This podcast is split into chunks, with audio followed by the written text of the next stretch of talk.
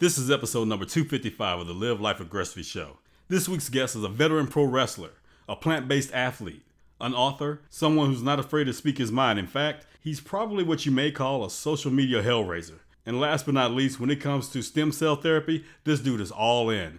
Our guest this week, the man himself, Austin Aries. And that starts right now. Let's go.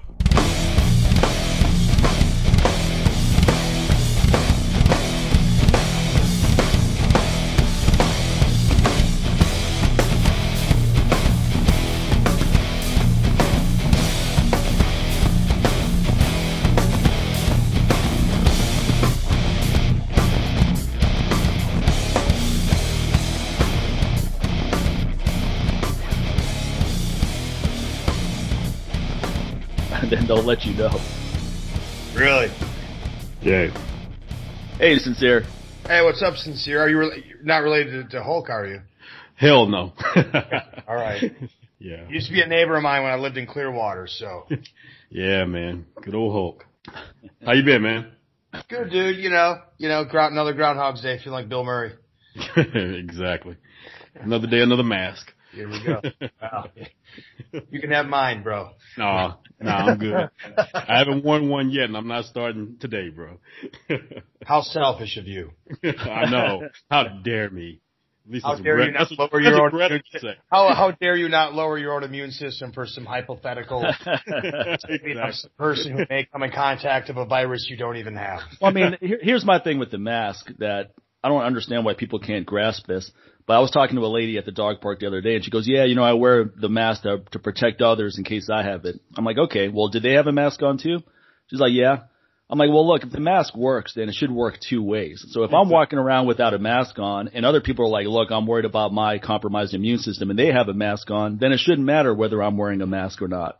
But but that's not but that's not how they frame this. Um, Oh, I know they don't, but it doesn't make any sense. How they frame it doesn't make any sense at all. It's like saying if you wear a condom, you're protecting you're protecting whoever you're having sex with, but but you're not protected. Or better yet, just put a condom on now, so therefore you protect everybody from catching something when you walk Yeah. by them. I may or may not have herpes. I've never actually gotten one on my dick, but I'm going to wear a condom around the rest of my life just in case I did have one.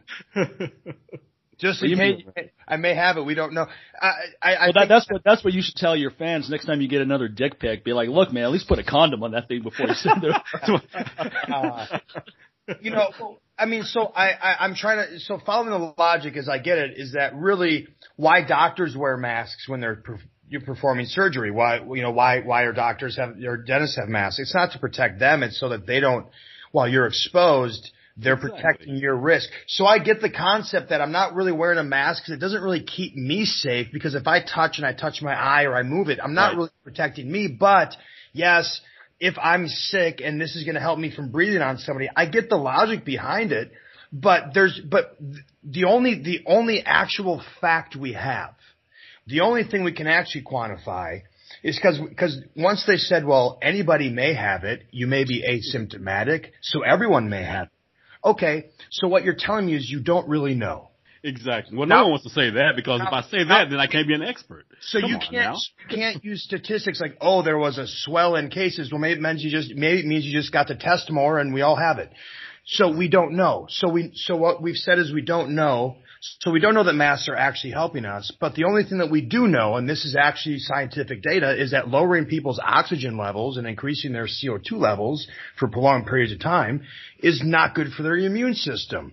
And at a time where we have a global pandemic and a virus, I would think that the last thing you'd want to do would be to volunteer everybody to lower their immune system when they may not even be sick. And the fact that our government officials and our leaders and our experts are doing that while they're also not instructing us in all the things we should be doing to increase, increase increase our immune system, like getting the hell out of the house for 20 minutes a day, improving our diets, closing down fast food places, closing down, you know, like we're getting no leadership in this other than to lead us to actually be more sick than we were walking into this whole thing.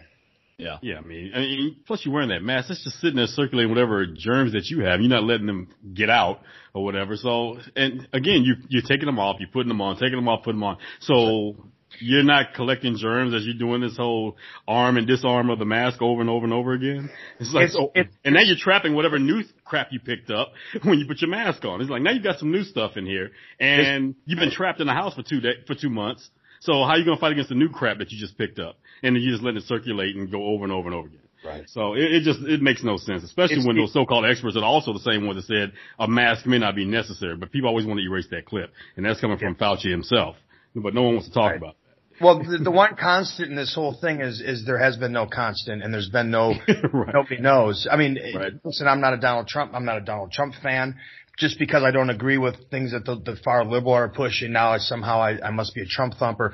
This guy can't complete a sentence without the end of it completely negating what he said at the beginning of it. I mean, everything he says. I mean, it's just how it goes. Um, it's uh, it's been pretty it's been pretty amazing. So, uh, you know, but yeah, it's it's hard for me now to sit there and go, well, these are the experts. Well, you know, a guy like Fauci's been in in in, in his position for 40 years, so it's been under his watch that we've basically for now four four generations of my lifetime we've been making our people sick through processed food, through fast food, through heavy animal agriculture and use of in our diets, through stress, through soda, through kids cereal, through you know red number 40, through BHT, through aluminum in your deodorant, through fluoride in your water. This is the guy that's been watching over this whole time while we've Hey, basically don't leave out AIDS, man. Don't leave out HIV and AIDS, and from the early '80s as well. Of and, course. and and that botch, that botch action that he took on that. So So, now this is the guy that's that's the expert in, in how we should be healthy. Like, well, listen, the whole reason we're all sick from this virus is be, because of everything that's happened under your watch. It's not the virus; it's that nobody can handle it because we're all sick, walking around sick because we've been eating pop tarts and and you Well- know and, hot pockets for thirty years. yeah, it's amazing that no one's bringing. You know, no one really focuses. These doctors don't focus on the whole health aspect of it and the personal responsibility aspect of it. And Very, I've rarely seen anyone on mass media, as far as a, a medical professional, say, you know what, the first thing you need to do, you know, besides put on a mask and staying locked up, is how about you actually stop eating crap? How about you actually get out and move? How about you get out and get some sunshine, get some sunshine? We're, we're, How about we're you- mandating everyone gets at least thirty minutes of sunshine a day. You can do Oh it. God! Now watch. Mandate they'll start. They'll get storm. out of the house and get sun. Guess what? If people had actually, you know, if they were mandated to go out and exercise for 30 minutes, then you'll see a different batch of people storming the Capitol. you know, but they'll be, they won't be armed with guns. They'll be armed with candy bars. You know, and give me back my Pop Tarts. You know. Yeah. We will not come outside. How dare you? I will not comply. Like, oh, what are you trying to do? Turn us all black? Make us all get outside and get tanned? Is this what's really going on here? I knew it. I knew this was some- Obama shit, isn't it? I mean, I think what this is really exposed to me more than anything is is how, and even some of my smart friends are literally just byproducts of whatever television station they watch, whatever TV show Yeah. they watch. and that's the problem right there. They're Whatever- watching TV is like, and without, tells them they about this and they can't Right. remove themselves and go, okay, well, this is pro wrestling. So neither Exactly. side, we're working together. and Neither side's real. So let me look objectively and go, what's the, what are they trying to accomplish? Who has their hand in what cookie jar? And then now it starts making sense when you start telling me to do these things that are consistent with what really should be the, the, the message. Come on, And, and, and, you, but you, you, you're breaking kayfabe right now, man. Stop that. yeah, because like I, I'm like I I've never felt more like an, a man on an island. I'm waking up every day going, holy shit, when did I when did I end up standing next to the dude who's wearing his guns at at uh, Subway, thinking that's America? Because somehow, if the line gets drawn in the sand and it's these people over here telling me I'm selfish if I won't get vaccinated or wear the mask, or it's this dude who's got his is is is, is you know armed up to go get a six foot, um, I'm probably standing next to him right now because that's and I'm like I'm so I'm like this liberal minded vegan Republican or something apparently. Like I don't know what the hell's going on here. But somehow the fucking human with good sense is what that's called, man. That's not even a party for that. I want. I Well, want you don't start- you don't have you don't have to buy into everything that any philosophy espouses. Anyone Right. free thinking. There's there's things you're going to agree with. There's things you're not going to agree with, and I think nowadays it's very. Yeah, you have this. Pronounced. Well, you have you have this very Either or. this or that. Yeah, everybody's everybody's like, which You're they're, right. they're really down for their team right now. But as long as their team is winning, as long as that team defends that one thing, you know that you know that they believe in, then that's my team. And then and forget everything else. And then you know what? If that person's on that team, then I'm just gonna be, I'm gonna side with them, even if I don't like them. I'm gonna support and, there, everything and they enough, do. and there's enough information and studies and statistics to always find something that will back what I already what I already wanted to be the outcome. What what my Right, of course, the confirmation bias is real. you, You know. You'll, you you'll seek it out. I mean, the algorithms do it for you every day on your computer. It, Right. it tells you the people to follow. It shows suggests people because they've seen your behaviors. They've tracked your behaviors, and they know how to they know how to further support and push the confirmation bias, no matter which side you're coming from, and in the to like further divide everyone that Why way. why do you why do you think I I have three hundred thousand followers and I put out something that's that spits any kind of anti mass media message and I get about seventeen likes because you really think only seventeen people agreed with me? Come on, They didn't like my they didn't like my Bill and Jeff's excellent adventure meme with Exactly. Fauci Now, not well, that was gold. That besides that, and you know, milk these nuts and not these. Well, not that, titties. that's, I mean, that's, that Insta- that's Instagram in a nutshell, though. Nobody wants anything profound or deep on No, that's Instagram. social I put up, Yeah. I put up, some, but Instagram even more so than other social media. If I put up something about a project Child Save, an organization we support that helps trafficked children, rescue trafficked children. I mean, you'll get five people that like it. No comments whatsoever. No, like, oh man, this organization sounds amazing. Where do I find do more? While you're wearing it, you should have done while you But, were uh, wearing a thong, Mike. yeah, yeah, exactly. with, with But baby my- oil. Got to shine up too. Then I'll get a bunch of unfollows, you know, so that won't work. in my favor either. And a bunch of DMs too, though. Let's be honest. From the same people that unfollow, that's their way of you know covering their bases. One final dick picture for you, sir. And this is- yeah. Before you go, I see you're about to cancel your account. Boom, here it is. yeah. Yeah, but that that's the nature of social. I don't think anyone should be surprised when that can, you get that kind of reaction on social media. That's why I just push content as in I don't push political content. I don't put out anything like that. Yeah. I just push stuff that's actually useful to my business because I don't care about, I don't want to get into arguments with people. Even if, even if I did post something and we're having this little exchange, I don't want to have that exchange. No, exactly. I don't want to have that exchange on Instagram. If we're going to have an exchange, fine. We can do it in person. We can talk like we are right now. But I don't want to go back and forth with someone I'm never going to meet ever on Instagram or any other social media platform. Honestly, I'm not in the business of trying to convince people. It's like, look, man, here's here's something I wanted to share, and do what do with it what you will. At that, you know. But I'm not gonna sit and go back and forth with you, and back and forth, because again, it's the internet. What what what are we gonna accomplish with this, really? And especially when the, you can just look at a certain reply and know, like, okay, they didn't actually come in and have a discussion. This is not about discourse. This is just being a contrarian. This is just to rile people up. This is a troll. And I'm Right. not gonna feed trolls. Now I read that story when I was a kid. I know how this works out with the Billy. I'm, I'm rolling with the Billy Goats, man. I'm not trying to sit there and deal with the troll hanging under the bridge. So nah, I'm not even gonna do that. It's got better things to do. That's another thing. Got better things to do than sit on the internet and, and debate with people. Just- Honestly, there, there's there's better things to do than anything on social media. To be honest, I mean, Well, even well, even if you're doing even if you're doing things that you think are productive, there's methods that are way more productive than whatever you think you're doing. That's productive. I'll I'll I'll share this with you guys and uh and sincere. You're you're a wrestling. I heard you're a wrestling fan. Yes. Yep. Okay, so so so this this will probably have a little more meaning for you. You know, I, I've spent 20 years now, and when I wake up in the morning, I know that you know I know that Dan Solwold's a pro wrestler, and and that's what he does, and that's what my focus and my goals are all kind of been aligned to that. The business has changed so much in you know the social media aspect, especially also the you know opening the curtain up and Yeah, the and- babe I was talking about. Exactly. well, yeah, and and for me to be quite honest, I think what I loved most about pro wrestling wasn't that we not that it was real, it was that we portrayed it was real and like and we wanted to make you believe even when we know you knew. You know, we know that it was you know, when I broke in, it wasn't that anyone still thought it was real, but like our our job was to protect the secrets. It's like I know magic isn't real, but all the magicians aren't up there just going like with a floppy saw going, I'm gonna saw her in half, saw her in half. So you know, and, and they're making a mockery of it. right. No, right. So it's changed and, and everything changes. So that's, so that's fine. But I've had this, I've kind of had this, uh, I'm in this place right now and it kind of goes back to what you were talking about. I don't know that I want to continue a life where I am constantly competing for people's likes, attention, clicks, uh, comments, buys, all of it. You know, my, my most of my life, you know, especially when you're when you're in this entertainment field or you become a, a public figure. I don't know what number is, or if that's when you get a blue check mark and then you're no longer Right, right. then you're an object. Um, but there's this thing to it when it's like, you know, I'm watching literally all of my colleagues, and it's not just in my industry, but really, you know, listen, every entertainer right now is scrambling to figure out how they're going to continue to make some money and, and generate revenue in this. So I'm not, I'm not hating on any of that. It's necessary evil. I just don't know that I have it in me to, to be constantly throwing my hat in there and go, hey, everyone, look at me though, but look at me. But wait, look over. I'm, I got a book.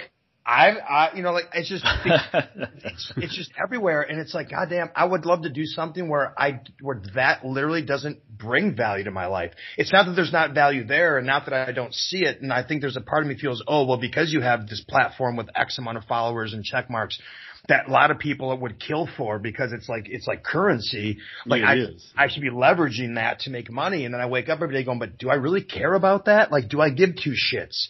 That's why I've got like 70 pilots of podcasts myself that I've never released. Like, I listen to it going, who the hell really wants to listen to this shit? Like, you know, like, You'd be surprised. You'd be surprised. I realize they do, but I just don't know that that's where I want to double down and keep reinvesting and, and trying to, and you know, there, there needs for me, and I think, you know, Mike, and maybe you found this in, in your business model, there has to be something more fulfilling than just trying to get your attention to generate money. Like, I have to be offering something or doing something, you know, I think that's why I wrote my book. Well, I mean, I'll tell you the most rewarding part of my business is when I get feedback from actual customers saying, man, this product made a huge difference for me. It made my mood better, my workouts are better, my life is better. That's the most meaningful Right. thing. And I run a business and I want to make money, but I make enough money now that I'm not highly motivated to make more money for the sake of making more money, but I would like to make more money to support causes that I'm, that are important to me. So that, that's a motivation to make more money. But also, I mean, you and I talked about this, Austin, when we talked a couple weeks ago. You want to have this, at least I want to have this balance between having a lot of free time and the ability to do what I want to do most days. And I have that. So I'm not willing to give that up to increase my income, but now I'm working seven days a week again, like I did when I first started my business. Yeah. man. Yeah. And it's, it's, it's funny that you brought that up because I was going to ask you about that today. Just like looking at the so-called the sports entertainment industry today, especially right now during this pandemic. Honestly, my boy and I was talking about this. I'm actually enjoying it more that there are no fans there. at the point right now because it seems like it seems like you know because right now you know everybody's getting laid off. Everybody's getting furloughs in any industry. No one is exempt even in sports entertainment even wrestling. So what i'm seeing now it seems like you you see a hunger come back for a lot of folks because they realize like, oh man, this cake ass job can be taken away. It, it- anyone can get the smoke right now. You know, no hmm. matter where you were before this pandemic happened, where you were, what tier you were, how much merchandise you were selling, it doesn't even matter at this, or how long you've been with the company, what you brought to the company. I mean, you see cats like Fit Finlay you know, who's a staple in this industry. You know, he got cut. You know, they let him go. This is the guy that's training all the all the folks that are up and coming right now. You, he's a big part of a lot of the up and coming guys' careers and ladies' careers. Mm-hmm. So it's like no one's exempt right now. So you start to see folks being a little bit hungrier back in the industry. For a while, it was they were getting very complacent. Some a lot of them still are. They still are, man. And they, I mean, let's just admit it. You know, you even just see some people seem like they don't even care half the time, or they're not even trying. Well, I mean, uh, there's so many layers to that. Yeah, that, that we could probably, I could probably talk three hours just on that aspect Yeah. alone. Um, but so one thing you have to understand about perceived compla- uh, you know, people that are being complacent, um, you know, there's a certain, like to be successful in this industry, especially in certain places, you have to have a level, you have to have a certain level of, of not giving a shit anymore because if you bring that passion to work every day, uh, especially around things that you don't control creatively or when you Right, actually right. there and perform, it's very difficult. So you have to, so when you say it's complacent, it's about you're riding the waves and you can't always, you know, you can't always, and, and, the higher up, you know, the higher up in this industry you go, the less control you really have sometimes over what you get to do when you walk out there. You know, on the independent level, you pretty much control everything you get to do, your creative, you know, mindset and all of it. But when you start working for a place like WWE or you're on TV, Corporation, and, yeah. and every second and minute costs money, there's a lot of other players in that and, and, and, and out of necessity, you know, and, and so, but the thing is, is that now if you're used to, you know, having this create, you know, I'm an artist, I, I create this and now you're trying to be that in an environment where you don't have any control, that can, that can do people in. I know that was a difficult thing for me. I believe part of my success is because of my creativity. And so, and that's what helps me stand out in when I don't stand out from maybe a physical appearance or things that I need to, I need to bring these other intangibles to the table that once they're taken away from you, it's difficult. So a lot of these guys then they got to figure out, well, this is really at the end of the day, dude, it's a job and it's a paycheck. and and I got to think about my daughter and her tuition or my wife or and this. Right. So I got to I got to put that aside and be a little quote unquote complacent to get through the next set the week and the week after and the week after because then that's the other part. Dude, this schedule doesn't allow you necessarily yeah. to catch your breath. So you just get on kind of, I don't want to say autopilot, but you almost have to. Yeah. So that's, that's just to give you a little inside perspective because when the fans, I, I understand what you're saying. And of course, dude, when you're starving and you're hungry, of course you're going to see that. You know, once guys make it a little bit, now it's about managing that level of success, not doing it. You know, and, um, but so for me, honestly, I don't, what I'm watching, like, first of all, let me, let me applaud um, all the performers uh, still working yeah. that are out there, and and and and and the cameramen and the all of them, right? Yeah. That are putting the show on because you know people need something right now to help them yeah. uh, distract. So, and that's what that's what we do as entertainers. But for me, it really, you know, pro wrestling is is like um, it's like Broadway, you know, and and yeah. part element of of it is the is being in front of the crowd. It is taking people in front of you on the emotional roller coaster because there's so much improv because you don't know what that roller coaster is going right. to be every night. And so what what I'm watching now is is obviously a, ne- a necessary shift in what they're presenting, but it's not for me pro wrestling its true art form. It's not as enjoyable to watch. It's kind of like watching. It's kind of like watching somebody else play WWE like 2K. right, right. And that doesn't do it for me. right, and, right. And that's not, and that's not the knock on these guys it's even, t- let me tell you as a performer, it's 10, it's 10 times as hard to go and put that energy and that emotion out there when you're not getting any of it back live. Yeah. You're just giving, giving, giving, and, and the people aren't there to feed it back to you. And trust me, we, we fuel on that so much in those performances, especially those big main event feels or, you know, the 15, 20 minutes in when you're tired and beaten up and that crowd gets to their feet you know, to not have that and still be asked to go out there and perform at the level these, these men and women are, so difficult. They're doing an amazing job, and and they're and they're finding new elements of pro wrestling that to help it, you know, to help it move forward. And then you're also seeing some things that are, you know, maybe some things being exposed of, you know, when you don't have some of those things there, that the work rate or some of these things, if if it's not good, uh, you can't cover it up as easily. It, that's true too. I have to say it was probably the weirdest. It was just weird trying to watch WrestleMania and Money in the Bank with like no fans. You know, you, again, you got to give it up for the creativity of them just making, you know, the the writers and the companies trying to make do with what's going on right now.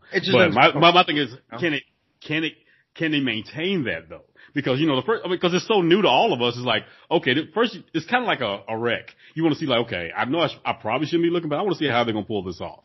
And you're like, okay, that wasn't bad. And then you start thinking like, well, okay, maybe WrestleMania needs to be two nights, you know, from now on instead of this six, seven hour long show because it's draining. I've been to two WrestleManias and after a while, you're just like, by the end of the day, you're done, dude. So I can see that. But then how would you do that going forward when you actually able to get fans back in? And when are you going to be able to get back to that 14, even if you think about AEW or someone like that, anywhere getting anywhere between 6,000, 9,000, 16,000 people again you know, when are you going to ever get back to that? Cause is it really worth it with 25% of the crowd sitting inside of an arena? you know, so. Well, I mean, that's, and, and that's, and, and that, that, you know, when you open up that, uh, that's a whole nother discussion, rabbit holes to go down, dude. Cause I mean, I have my own thoughts on when, when, when do we get back to that? Right. You know, probably, probably when the vaccine gets, gets rolled out, you know, um, and, and everybody can then feel like they're safe to come out of their house. I mean, I don't know because, the way they've got everybody scared of this virus, despite yeah. what, you know, despite maybe some statistics would say. Um, I don't know that anybody is going to, you know, when is anybody going to feel comfortable enough to go into Yankee Stadium urinal and pee next to right. saying field, you know, and, and, and put their beer up on the thing while they, you know, whip, whip it out. I mean, I just, I don't, I don't see it. Right. And, and, right. So they they're going to need the people are going to need something now that are going to make them feel safe. You know, in travel, in, in you know in TSA it was magic plastic bags. Once we put our liquids in those, we're we're safe. You know, now it's masks. well, know, now masks. and now, you know, are we really going to want TSA filling you up and groping you now? you know, at this point, it's like, hey well, man, I, I, don't know. we won't have to because once we do the eye scan to see. Oh yeah, that's true. Actually, We don't we don't need to. Yeah, it's not going to be a choice whether, I mean, it's a choice. You don't have to go to the airport yeah, and fly somewhere, but if, but if, but if you do have to go somewhere or you want to go and fly somewhere, you're going to have to deal with the inconvenience. That's just exactly. a reality. In these big venues, they're not going to have, I mean, T-Mobile, let's say like a T-Mobile arena type right. event. I, there's definitely not going to be one this year, not with an audience. Yeah. And it may not even be one next year. And with the vaccine, here's the thing about vaccines is even the flu vaccine, that's about 48% effective. And it's Right. not effective against all strains that you come across. So it's basically, it's basically, a, it's effective. basically a crapshoot. Right. What's that? hundred percent effective in giving you the virus, though. Like, in, in Yeah, that's, that's true. Introduced into your There's- body. there's Well, that, that's the theory of every vaccine, though, right? Is that Exactly. you're, you're giving a little bit of it, so your body creates antibodies to it. And there's a place for vaccines. I mean, you, there's countries in Africa you can't even go to. You, you'll get something like yellow fever, et cetera. There's all kinds of vaccines you have to get. You want to go to Kenya, you're going to be getting three or four vaccines. Well, that's, just a reality. Now, I people don't want to get vaccines; they're just not going to go. But if you want to go there and it's worth going to, then that's just what you're going to have to deal with. Now, with this, with the with the vaccine for COVID nineteen, the challenge is is that even previous iterations of this coronavirus have never, there's never been a vaccine made for those because it takes a long Exactly. time to create a vaccine. We're just learning about this. We're just learning about this flu right now or this virus right now. So it's not something where you're like, okay, here's what's going on. It's been around for a couple months. All right, yeah, we'll have a vaccine by the end of the year. There's no way you're going to have a vaccine by the end of the year. Certainly not one that's effective. It, it takes years to create a vaccine, and even then, you may not have one. Jonas So- Salk so- didn't bust so, out I a mean, polio vaccine again- in a year like that, man. That, that took years to put that together. And I guess to me that, you know, the fact that from the jump they were already talking, you know, by the time this hits, they were already talking about a vaccine.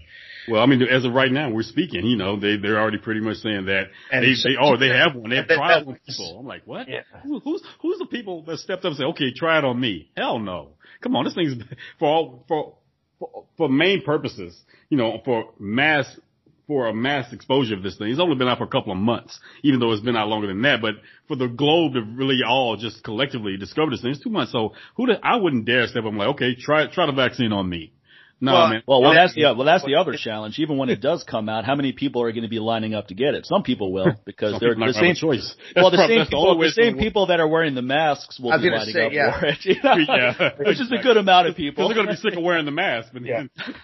um, yeah, well, I mean, and, and so going back to what you guys were saying, you know, that, that information leads me to believe that they, maybe we've known about this for more than two months, or maybe this wasn't as, Right you know, now, to be able to, to showing be able to have, if, if from the jump they're going, oh, we should have a vaccine by the end of the year. Like, we only knew this. We just, I just heard about this stuff yesterday. How are you guys already talking? like, wait a minute.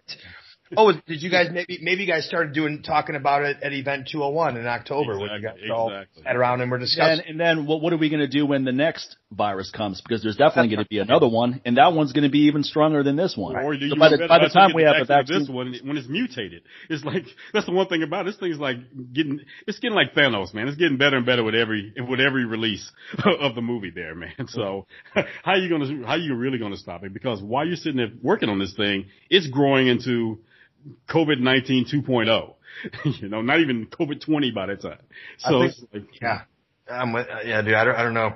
It's uh, well, they're, I mean, they're they're having the big inquiry now to, you know, the, the what is it, sixty or hundred and some nations that wanted to have an inquiry to actually find out. I saw where it came that. from, You know, and that was one of my first things is how do we just go, ah, guy ate a bat, and then we're like, okay, well that's that sounds good. We'll just like, wait a minute, like I tried giving my mom excuses like that when I was a kid, and like, there's no way I haven't got away with that, like.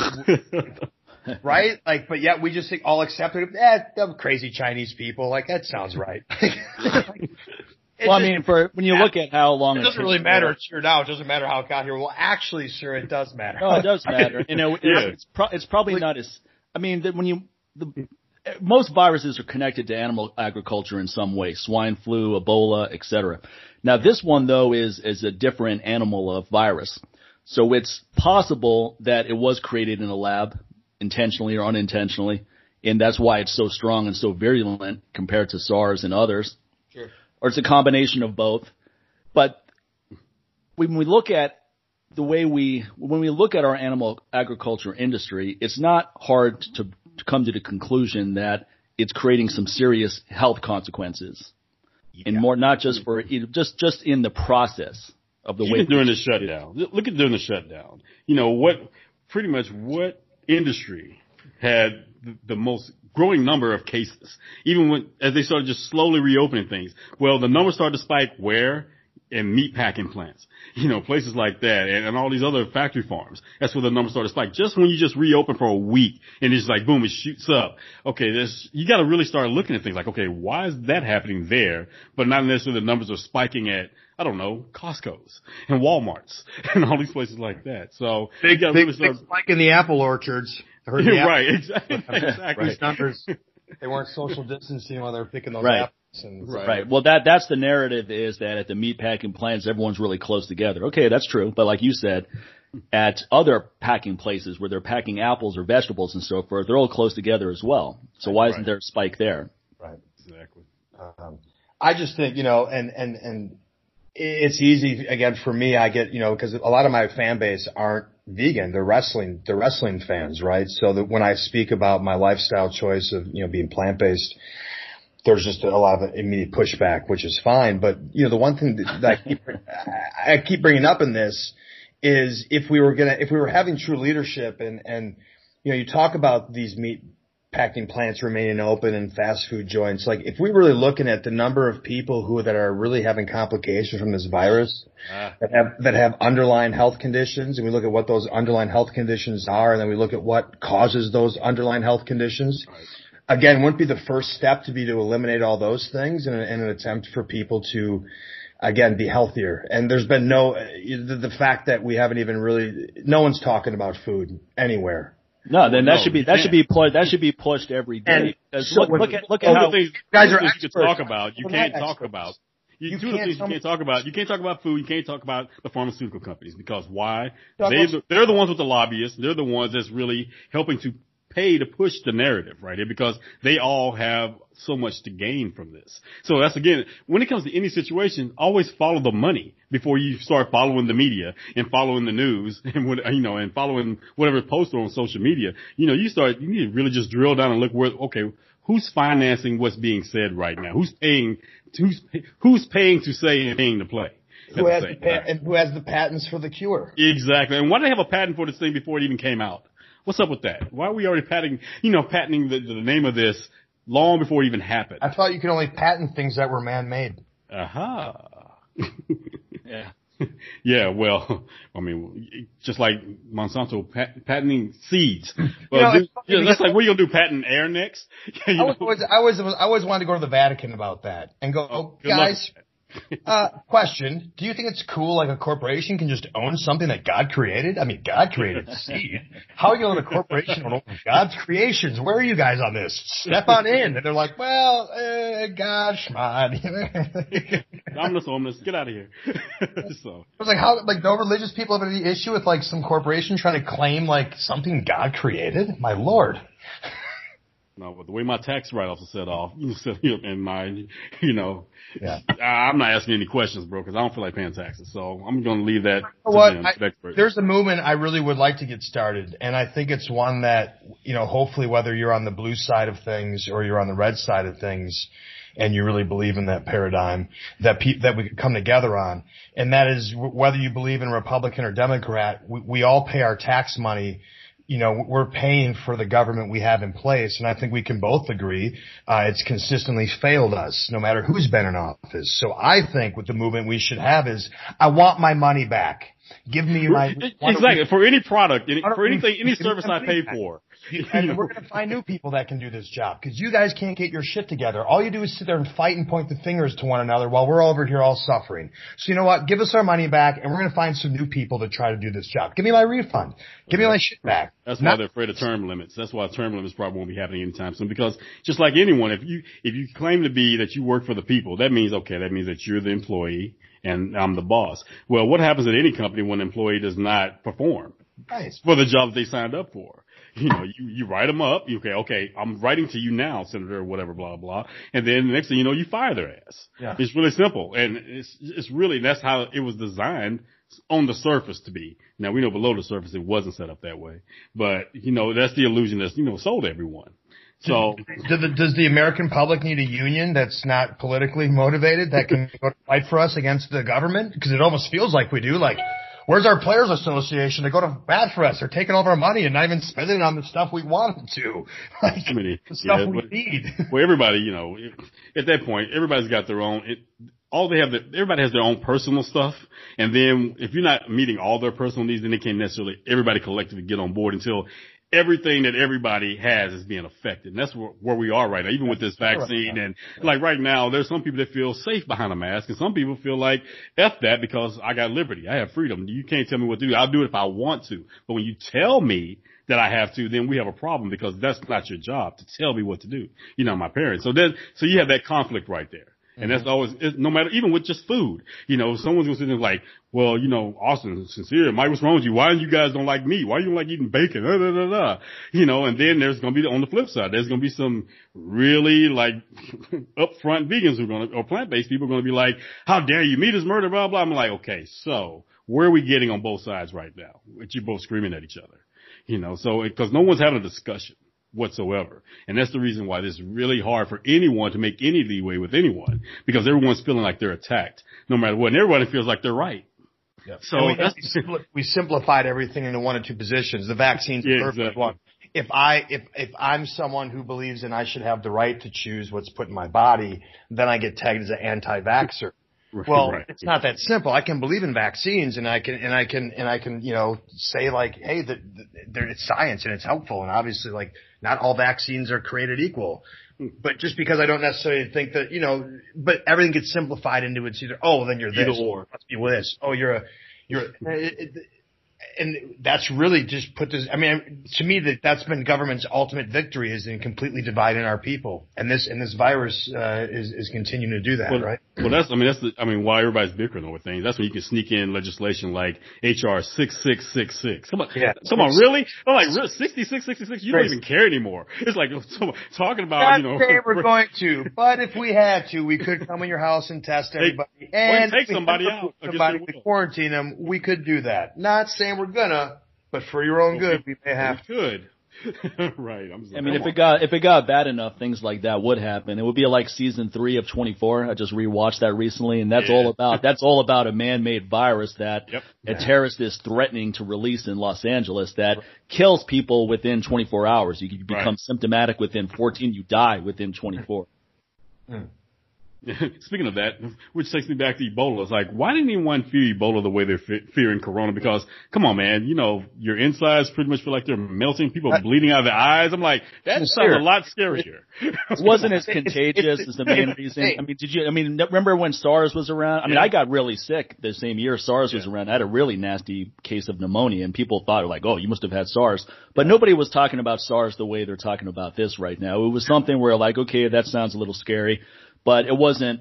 You didn't. You, I mean, no one knew anyone who even had SARS. You know, because I mean, there was there was no one around going, "Oh yeah, my my dad just got SARS and he's in treatment right now," and it wasn't being pushed in in the media as much as what we're dealing with right now is. So this is definitely way more contagious. You know, I'm not. I'm there. there Here's the problem I see with a lot of people. They're going, "This whole thing's a hoax. It's not even real." It's like, well, that's Oh, not. it's happening. The, the whole happening. world is deal- the whole fucking world vax- is dealing with this. So we can't. gonna- yeah. Yeah, we can't say it's not real when every country on the planet is dealing Here- with Right. it. All right. Here's what I yeah. think it is, Mike. It's not a hoax. A hoax is the wrong word. It's a scam.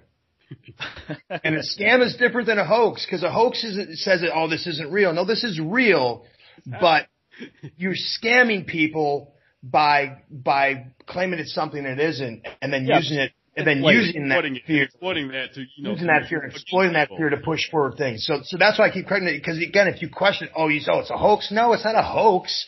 But listen, you just said there's been things that like pe- old and sick people die every day in large numbers. Fact of life. What happens is they don't roll it across our screen every 10 minutes and, and make us completely paranoid and batshit crazy Right. about it. Right. Everyone may have this and not know it. Well, then how scary of a virus is this thing?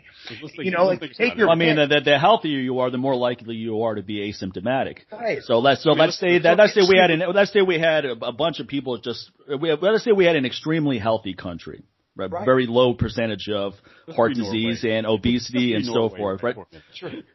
Well, then then we may it's still going to spread. So because if you're healthy, that doesn't mean that you're not going to get it. It just means you're more likely not to even know you have it because you don't have any symptoms. So if we had an entire country of of that is healthy, and let's say even 60% of the people have it, but they're asymptomatic, you know, at that point, it's not really a big deal.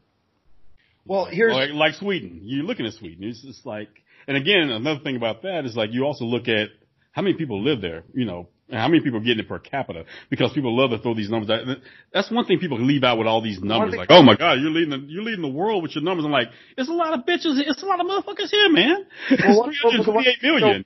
Don't talk to me about, you know, when the, the numbers are the most in the United States compared to now you've surpassed Italy. Dude, there's a lot of people here. And in, in the hot spots, there are a lot of people in those hot spots. I'm talking, talking about the number one and number two biggest cities in America have like some of the most cases. Why? Because they're all stacked up on each other, especially New York. Everybody's packed in like sardines. And, and we were talking about this last week. They're posting, you know, at the time we record this, probably about a month at, you know, by the time we record this and put it out there at that time, a month ago, New York's all proud that their subway, they cleaned it after 115 years. They cleaned it thoroughly. Uh, shouldn't you have been doing that? it's like you so, there's no telling how many other viruses you've been feeding after 115 years when now you're just not caring about how clean your transit, your mass transit system is. Something that the majority of your citizens have to use every day, which is a variety of viruses and bacteria and germs and illnesses packed on top of each other. But guess what? The reason why they probably made this far is because their immune systems have adapted to being packed on top of each other like that. So, and then that's the beautiful thing about the immune system that people keep leaving out. It's like it adapts, man. That's how we've made it this far after eons and a millennia. You know, we've survived a lot crap, a lot worse than this, and yet so, here we are. Well, right, and again, when I go back to it's a scam. Um, we're hitting about what, and I don't know if you say this is going to be released a month from now, maybe we're close to 400,000 deaths globally. Right right? Globally. So right now we're, we're sitting at three, 350 for the globe. Right. The world. Globally, it's over, it's over, it's, it's over a million globally. Over It's, it's, no, it's over a million globally. Out of 7.7 billion. Not, not infected deaths. Deaths. Fatalities. Dead. You're right? saying it's 400,000 worldwide? I think the number is higher than that. But let me yeah. look it up right now. Deaths was like, it was in 300. Because we're at 100,000 just in the U.S. We're about 300,050 deaths. Let me see. So as of right now, obviously everybody's getting on this damn thing. that was the last. I mean, that was the last number I saw. We were in the three hundred thousands. Okay, let me see. You may be right. I'm just. I might have got the numbers wrong. Let's see. Because even right here in my state, as of right now, we've only no. You're you're right. You're right. It's yeah. three hundred thousand deaths. So, yeah, one four point six three million confirmed, so, 1.66 recovered, about 300,000 deaths. Okay. Oh, okay. yeah, that, yeah. That's a, that's I'll even take right now. I can okay. even. Yeah, I can now, even take my state for instance. I'll take my state for instance. I'm in Texas. Okay, pretty much second biggest state area wise in the country. Fourth, you know, and, and third, I mean, what, second population wise. So right now, as the time that we're recording this, we've had like 48,000 cases reported. 28,000 of those, over 28,000 of those have recovered. There's only been a thousand. I don't, don't take it, I'm saying this lightly when I say it's only been a thousand three hundred and forty-seven fatalities, but you're talking about 1,347 people have died from this thing out of 29 million people in this state. Okay. So it's, it's just like, that's nothing. We don't do the numbers here. It's like, you're fearing something that's like point zero zero whatever percent you know, compared to other things that are killing us with far greater numbers between, I don't know, suicides, homicides, that was, that was you know, drunk driving, diabetes related okay, complications. But, but, but, but, yeah, yeah, but, but those things are accidents. But the number I keep throwing out there, and the number I was going to get to, was 640,000. And that's heart disease. And that's just in. Yeah, I was heading to that. Just yeah. United States alone, right? Just the U.S. alone a year. Right. Not globally, just in this country. Just here. Just here. Double, double what we've, double what we've had globally for this virus. And, th- and then when I bring the number up, people go, well, you can't compare those two because, Why you know, one, one spreads and you catch one, the other. And I go, well, the other one has been spread through ideology. It's been spread through, you know, passing programs. down right? Through it's, programs. I mean, so just my thing is, children. is when I say it's a scam, I say because if we were concerned about what's killing us, really, truly, and we were afraid of it, then then there were other things far more lethal than this virus. No doubt. We should have been no doubt. across. Just imagine this. Imagine how many this. days? how many days and how many press conferences with Dr. Fauci and our president and every news coverage when they start rolling that number of, oh, look, every 37 seconds someone died of heart disease, 1600 people a day. Yeah, I was just about to how say many that. days Exactly. before we would shut down fast food joints, before we completely have an overhaul of our, you know what I'm saying? Like, But you can't do that. You can't do that also because then you're going to mess up the economy by doing that. Well, the That's- that, will that'll be the argument. anyway, and I threw up air quotes when I said that too. Yeah, So, right. That'll the, be the argument. the economy's been destroyed anyway, and they look at those countries that didn't take the same measures, and they go, "Oh, well, look, their their numbers are more inflated, this and that." But they weren't drastically more inflated, and you know what they also didn't do? Their economy didn't tank, and they're Right. not have a huge recession, and they're not. And, they, And we, and we don't know what the totality is going to be yeah, when this is all said and done. It could be way lower. and depression while they stuck everyone inside. So the same, Right. maybe a little more people died of the virus, or more people got it, and they had more fatalities because of that. But what coming out of it, they're not like in, they're going to come out of this in a much better position, you know, because of the way that they handled it. And um, and so again, this is you know when I say it, it's not a hoax, it's a scam. Because it's been misrepresented and used for something that's been far worse than, than I think the initial virus would have ever been. Yeah. I mean, yeah, you sit there and you post every day how many people have died through complications of di- type 2 diabetes and died with complications of heart disease. You know, oh, you died of pneumonia due to this, this, you know, doing the complications of blah, blah, blah, blah. and yeah, when you factor in of the hundred thousand deaths or so in the United States, that when you start talking that probably eighty percent of them had an underlying condition, those would have been your heart disease deaths from this year. They would have been your flu Right. deaths. Yeah, exactly. Shuffle that we've recreated. It's easy to recategorize death, and they've been doing this. And and and so it's easy to pluck twenty here and from you know two thousand here. When you have six hundred forty thousand heart disease deaths here, and the people that are dying from COVID nineteen have underlying health conditions, it's pretty easy to say you're just going to take from from that very category and put them in a new one, Right. and everyone batshit Right. crazy and scared about it for no reason. That's why I posted the other day, man. I said, you know, what if I told you that most underlying conditions are underlying conditions? And I said, you know, just marinate on that for a minute because mm-hmm. no one sits there and think about this. Like, okay, you- they, they keep saying these things. The, the, the psyops is like so beautiful right now what they're doing. It's because if they say it enough, everybody starts believing. You keep saying the new normal. You keep saying underlying conditions. You keep saying things over and over. This is marketing. All this is marketing. That's what people, when you get down to it, this is the best marketing ever. If you ever want to know how to run a fucking company, dude, this is how you do it. to be, to the point, this is how you get customer, you know, belief big time right now. Because, and people have bought, they bought in. The majority have bought in for this product. Pay for it home. Exactly, and, and, and this, dude, it gets to the point where it just turn on your TV, even just to go and watch something like Netflix. So you turn on Fire Stick, there's a there's an app down there like stay, you know, stay home app. Hashtag stay home like I said, nice try, bitches. Moving on. so, just, but most people are not calibrated enough to ignore things like that or look at it and just chuckle like, you son of a bitch, nice try. You know, because most people buy into it, especially when you have all the celebrities doing it and they're all doing concerts at home and they're doing all these skits at home and, you know, so everybody's thinking like, well, this is normal because look, now look at Hollywood. Even they're filming from at home. So, you know, if, even they're giving up. When you got government officials, even like here, you have our city council members having their weekly council meeting and their weekly, you know, the county judge and they're all having their meetings on Zoom. And you know, and they're broadcasting. So they're, they're all trying, and they're sitting, and they're sitting with a mask on their desk while they're, you know, in their house. I'm like, why is the mask in the, in the, in the video?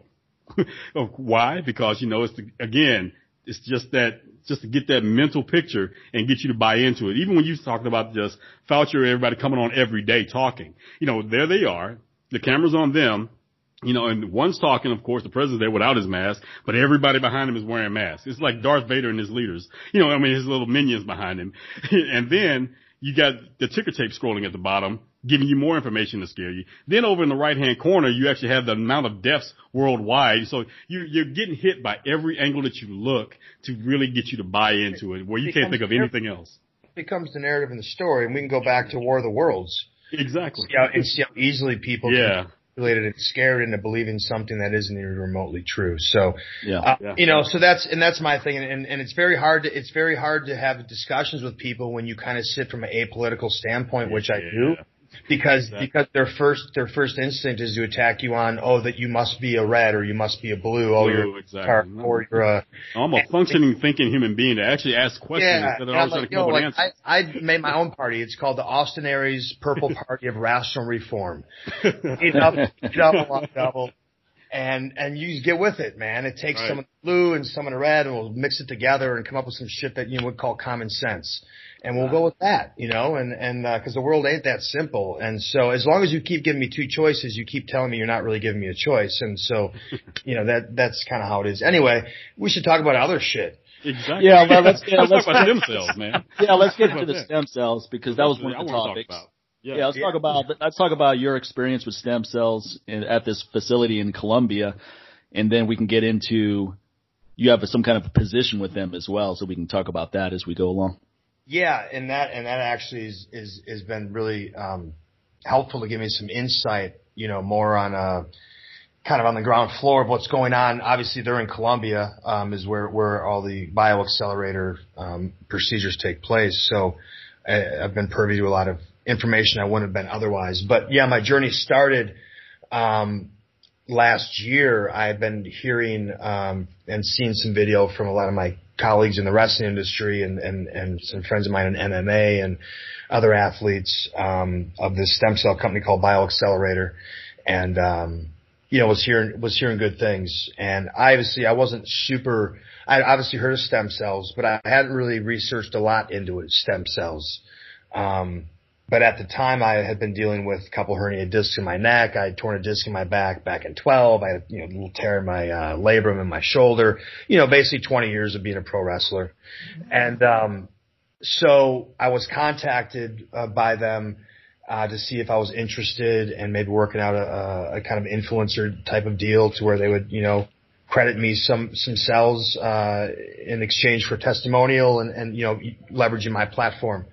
Um, so I went down there in December and, um, and yeah, and uh, you know, I spent a week down there and really from the moment I got down there, I was, uh, was really impressed just with the overall, cause you know, you- you're going down to Colombia and you're not, and you're not quite sure what to expect. You know, you hear different, why, why do I have to go offshore? You know, all these different things. You know what I'm saying? I mean, so, yeah, I mean, you have these, you know, and I'm, I'm from Wisconsin, you know, my parents are, you know, they're giving me the old Wisconsin slant on things like, well, there's Pablo Escobar down there. Well, like, I think, That's what I was thinking when you talk Yeah. about Colombia. You know, all I'm thinking about is just cheaper, man. Because you know, I've I've had people in my family that have gone there to do procedures before. I'm thinking like it's cost effective. You know, for Well, that's the I'm- first thing that came to my mind. I, I mean, Colombia in and of itself is, yeah, I I mean, the, the money goes a long way there. So you, you will find because you don't have the same type of, uh, healthcare system that's, you know, in place that, yeah, some things are going to be cheaper there. The main reason why it is, is because they're able to do things, uh, scientifically, uh, without some regulations that we have put in place with stem cells here as far as where we can harvest stem cells, um, in the States, uh, compared to where we can harvest stem cells, uh, uh, abroad. And that just comes down to politics and religion and all these different things, right? So because of that, you know, as we're seeing, while, while if you turn on your television, they will tell you that USA number one, um, in a lot of, in a lot of fields and, and stem cells, one of them, um, you know, if you want to get the best, uh, the, the best of the best, you have to go elsewhere to do it. You have to go overseas somewhere. You have to go abroad. It's just, it's just a reality right now because that's how our healthcare system is. So, um, but this company, what I think what impressed me from the jump was they kind of like this was a whole week of like this like wellness trip where I was getting a hyperbaric oxygen chamber, you know, to really, you know, get my body in a good state. You know, they were giving me some protocols, you know, leading up to going down there, so my body was going to be in a good position to really accept these cells and get the, the the most benefit from the from the therapy.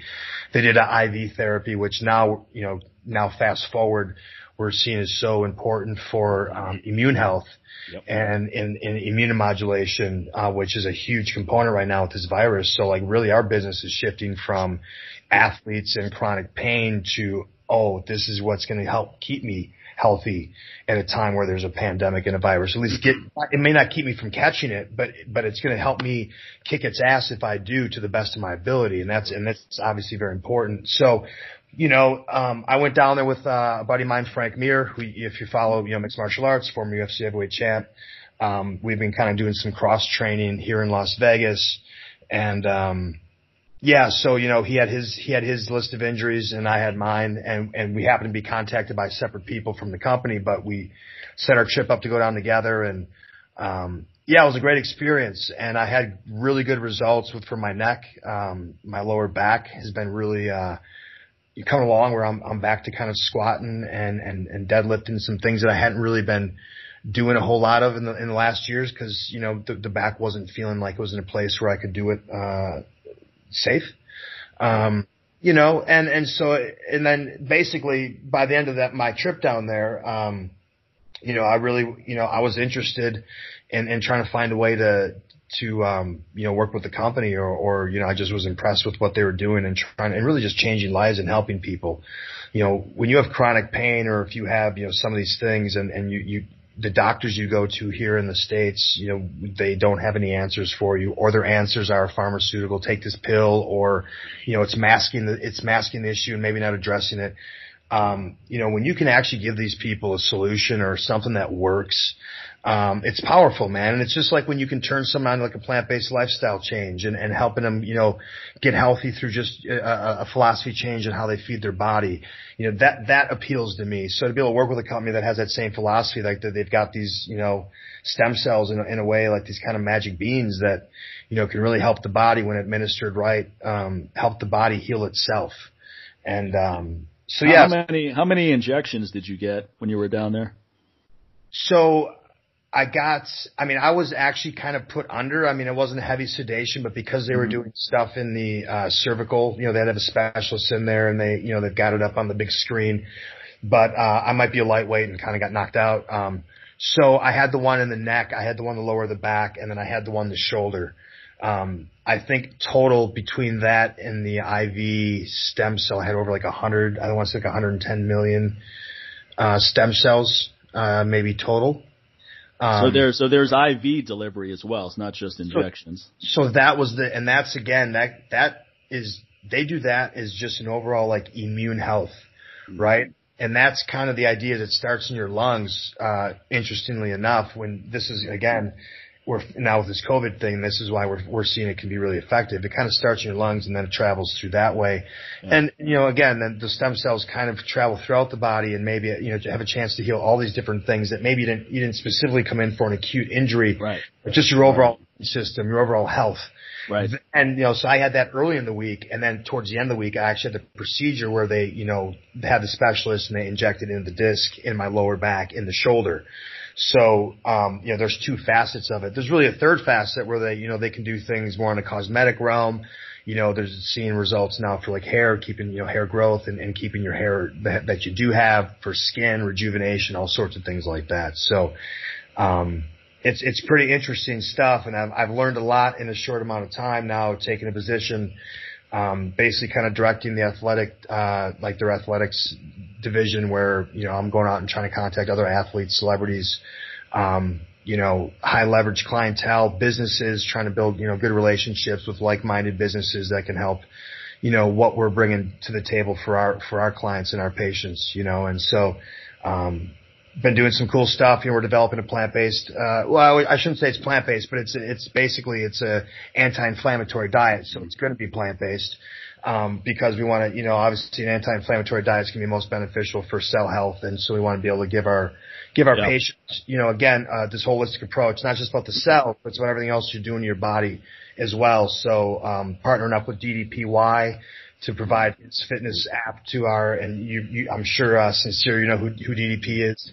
Yeah. And so we're going to be you know working with him so that we can get his app to all the bioaccelerator uh, patients so that they have you know coming out of whatever their their procedure is you know if they can't jump back in the gym or you have to make an appointment to the gym um, that we're giving them some some you know uh, programs that they can work for their fitness and things like that too so um, but yeah, it's uh, it's an interesting world, you know, and and I've learned a lot in the process, and then to have this whole COVID nineteen thing hit almost immediately right after, it's it's kind of put me in this unique perspective, in yeah. in how this is kind of going down. What what would what, what would the cost have been, Austin, for let's say someone, let's say what would have been your full cost if you didn't get any kind of discount? Someone went down there to get exactly what you got. Do you know what the t- cost of that would have been in totality? I'm going to say somewhere around, and then you know you're talking, you know, um, my travel and my hotel was kind of wrapped into all of this, so you know, so all inclusive, I guess would be the good way to put it. I was probably in the twenty-two to twenty-four thousand range, yeah, um, for something like that. Um, I obviously was having, um, once you start getting into this in the cervical stuff that you know require specialists and some sedation. You know, that, that for me, because that was my main really focus going down there, that can be a little more uh, uh, expensive than maybe if you're getting knees or, you know, shoulders or the IV thing, you know, things like that. Yeah. So I was really getting the whole, my whole thing was if I was going to take advantage of, of the opportunity I was getting and then, and really then if I was going to go down there for the week, like let's, let's address everything I can, you know, yeah. so yeah. Um, yeah, I always tell people, and it's so hard, and it's always the first thing people want to know: how much is it? Oh, it's expensive. Is it expensive?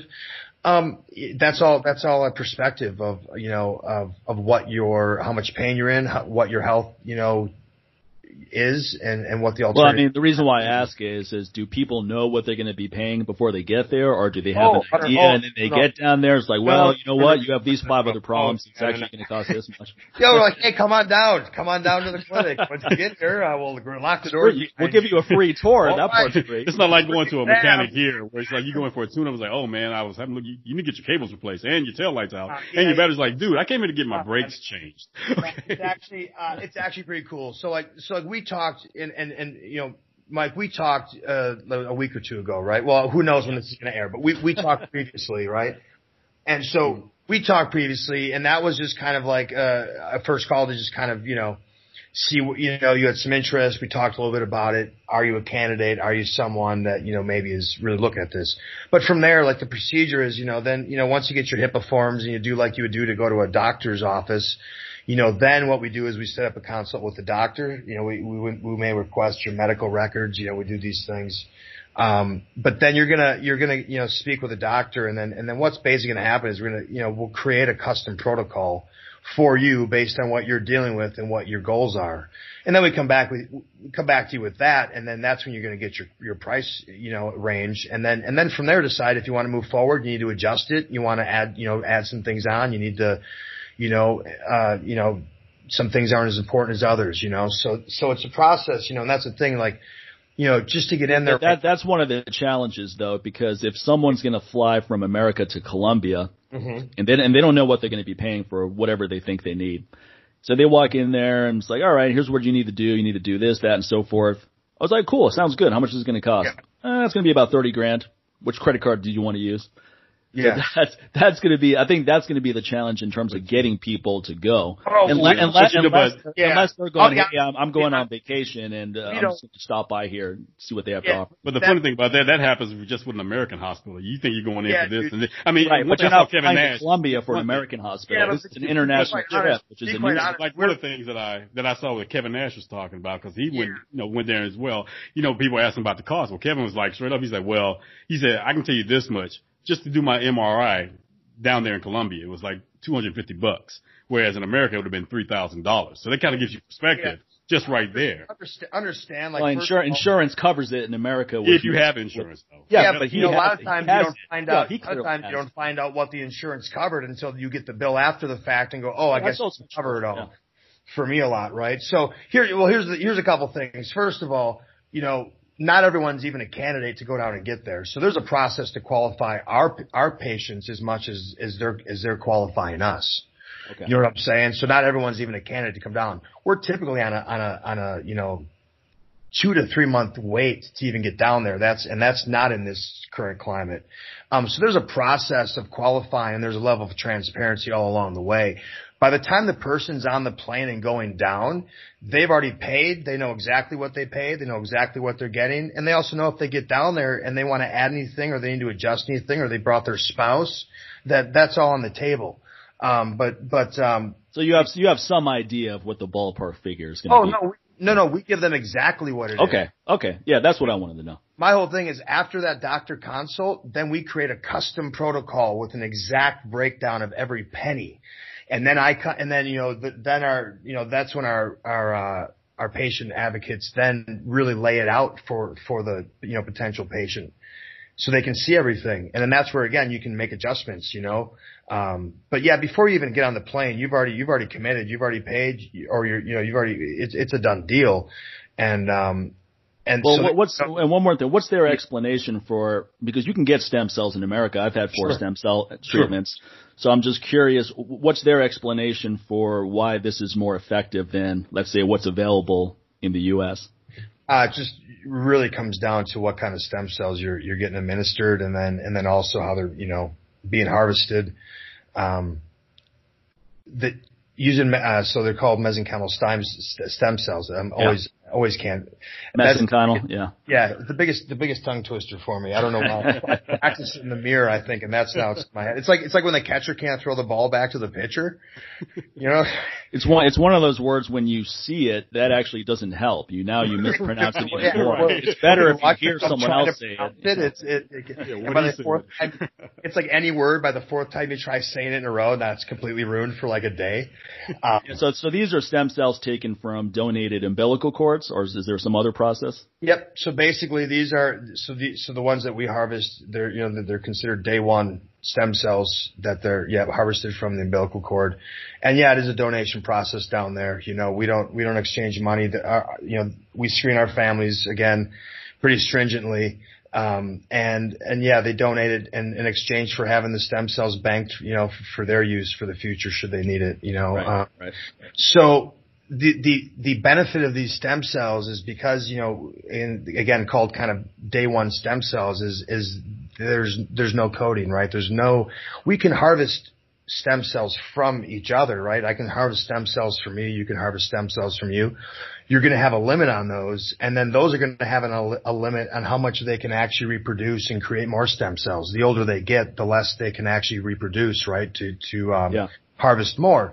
So when you can use ones that are day one, um, now, first of all, they're, going to be the healthiest. You know, they're not going to have any of, any of your, you know, any, anything out there, right? You know what I'm saying? Yeah. I mean, you just say if, if, if I'm, I have all these issues I'm uh, trying to deal with and I'm pulling stem cells from myself, right. they're not they're not pure stem cells in, in, in, in right, and they're they're not going to be that potent. Yeah, the ones I had were mesenchymal stem and, cells as and well. Not, and not going to be able to give you a hundred million of them because we right. can't produce them. But what also that does is, is, is that has also hampered just the level of being able to research and science here because you haven't been able to produce the amount to actually do the type of science we're able to do abroad. Right. So that's why we're able right. to do things in people's discs and we can do things in all these other areas or, you know, intrathecal and, and the IV treatments and a lot of these things that, you know, it's a science that hasn't been able to be developed here because they just literally haven't had the ability to do it because they haven't had the stem cells to, to be able to, yeah. Know, do the trials. How, how do they get the stem cells to stay in an isolated area? Because when you inject a stem cell, it just becomes systemic. So it's going to proliferate throughout the body. So if you have a neck injury or a back injury, how do they get it to stay localized? Uh, you know what? That's a, that would be a question that we'd want to probably pose right to the doctor. Um, I mean, I, I imagine with the, they have different, uh, again, methods of how they administer them, uh, you know, and then obviously the site injection. And, yeah. and so I think that if anything, and there may be a science to the site injection, um, but there may not actually be a way that you can specifically tell them to stay right there. But if you try to uh, concentrate them in a certain area, um, yeah, that's why I, I mean I bring it up because that's why a lot of people who've gotten stem cell injections they didn't necessarily get benefit for what they sought it for, but they found other benefits from it. They're going, hey, I used to have this little pain over here that's gone. Sure. They, yeah. Even though it was injected in their left elbow, it had a positive benefit elsewhere in the body since it circulated. Yeah, and I and I think and I and I think that's true, and I think that's why even the IV one is is, is effective because you just kind of you kind of prime the whole body and, and get right. some of the things you, you weren't even really aware of, and then I think the hope is that then when you administer the ones to the the actual problem area, um, maybe they're more apt to to be able to just really focus and concentrate on that because a lot of these other things have been addressed, but. You know, I think the, the thing is the science is, is continually evolving, right? And, and, and that's one thing too. I think, you know, we've been on the front lines of, of the clinical trials now for the COVID, you know, COVID-19 and, and constantly kind of, you know, the science evolving and finding new ways, things that I think we were doing, uh, in the stem cell community six months or a year ago, they're finding now they're, they're starting to, you know, um, find new science to find better ways to do it. So yeah, uh, well, I mean and, the future of stem cell research looks really interesting. There's anti-aging doctors that are talking about how stem cells can rejuvenate specific organs. So if you have a pancreas that's not producing insulin anymore, down the line, stem cells should they should be able to develop stem cell technology that rejuvenates that organ or your liver or, or any other organ that needs to be rejuvenated. So the future of this may replace hormone replacement because it may get to the point where you can rejuvenate the testes to produce more testosterone on your own. So now that you're, you don't have to take TRT. So I mean, we're, we're way behind on stem cells because of political and religious reasons, unfortunately. So we're way behind the curve. Yeah. I mean, especially during the Bush administration, it was eight years of no research whatsoever allowed for the most part. And that's when everyone was flying overseas for stem Yeah. cells. But there's, there seems to be a lot of applications that are being explored now. I mean, it's a pretty exciting area. Yeah, and and to be fair, like you know, there there's there's like a, a, a upper tier of, of stem cell facilities throughout the world. You know, I- BioXcellerators in that, and they're but they're not the only one. And the nice thing is, is while of course we're all you know competing in some ways, there's also this there's this understanding that we can't all be everything to to what the industry is is unfolding. And so certain areas are taking some certain leads in certain areas. You know, uh, we've been working on things i- i- with BioXcellerator that have revolved around like CTE and concussions, you know, and that, that's been an area we've focused on that we're excited about. And there's other places that are focusing on things with, you know, cancer or things of that, that, that we don't really deal in. So Right. it really is, there, there, we're finding out so much about it. And, um, uh, yeah, I'm excited and, uh, I'm excited, you know, just to kind of be a part of this and, and seeing the success, suc- excuse me, success stories and, uh, the continued, uh, growth. And yeah, it would be nice if they could reduce, like, I want to get a testicular application and see if they get rid of all these wrinkles.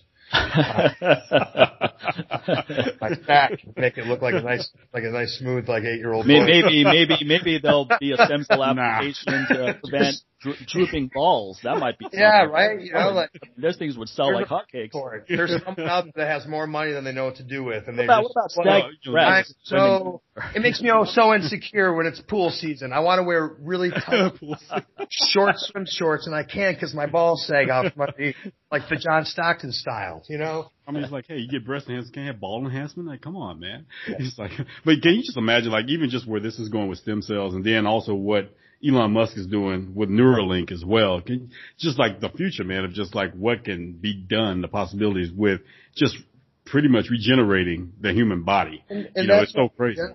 That's why I say when you know a lot of these conspiracies out there, it's like, hey man, if I want to be cyborgs already, man. Listen, if I want to be able to order some steel cutouts, I, I wouldn't mind being able to do it right from the crease of my elbow. It's just I might have to get RF chipped up for that, right? Like, what are you saying? Like, might just be, I might not even have to order it. They might just know. I might think Exactly. it like, oh, I need more oats, and also like the Bing, just I drop to the next day. Like, a drone just drops it off. the RF chip, just take the vaccine. Just, just you got to reframe how you think of this. It's a good future.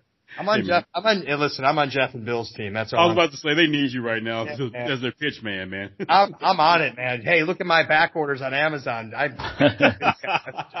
I'm a minority owner, for Christ's sake. So, so what, what benefits did you experience and how soon after you got all the stem cell treatments? So, um, honest to God, like my neck was immediate relief. Um, I was having at the time really bad, and I had been having some bad nerve pain down my right side, and it was kind of wreaking havoc, like into my, you know, tricep and bicep and in the forearm, just kind of these little points along the way. Yeah. I had was having atrophy, strength loss, you know, uh, you know, the fingers, the whole, the whole thing. And so, you know, immediately coming out of the, the procedure, like I could move my neck and that pain was gone. I think in part because, you know, when they, they injected in what's called Wharton's jelly, you know, I think that injecting in that disc in and of itself probably helped create maybe some space in the disc to help get that, that, that, that herniation off the nerve.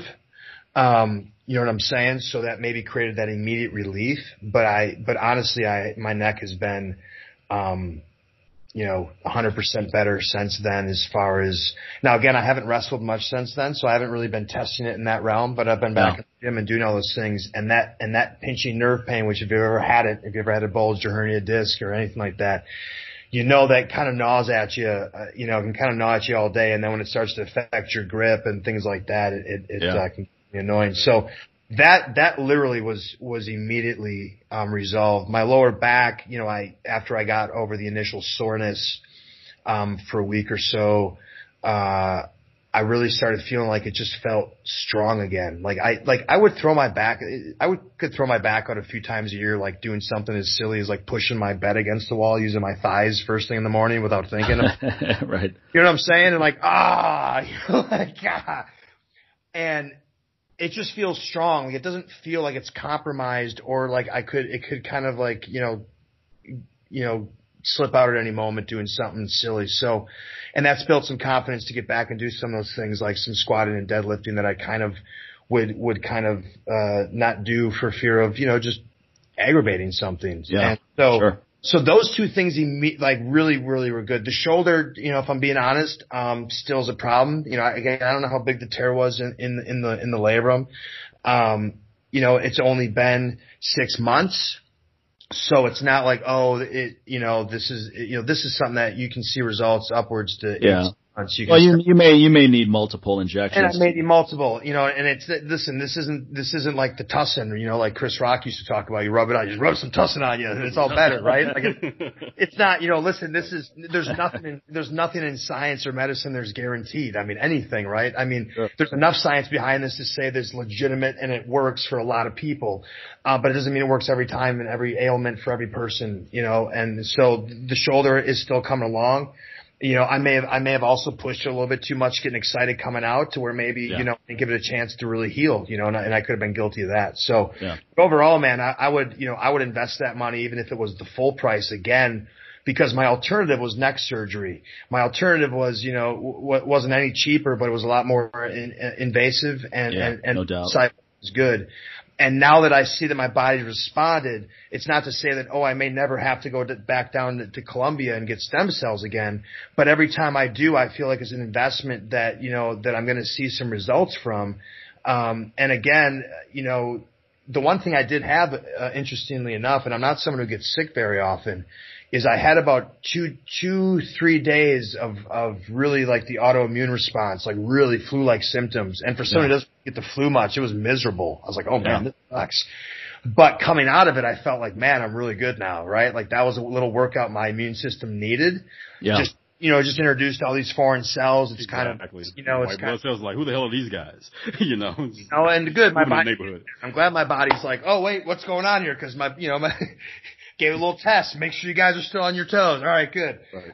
Um, but yeah, that was really the only thing that coming out of it. And it just happened to be around Christmas, but you know, I was doing some of the traveling, so that just kind of made it extra miserable. But, but in and of itself, that was the only, I guess you'd call side effect. And, and that actually I thought like, you know, once it was over, I felt like I was even in a better position for, especially then when this, you know, when this virus came along, I was like, man, I was so grateful that I just went down there and done that because I felt like I was giving my, you know, just besides my lifestyle choices, I'm not perfect. You know, I like a glass of wine and, you know, a little bit, a little bit of cannabis and these things that maybe would be toxins.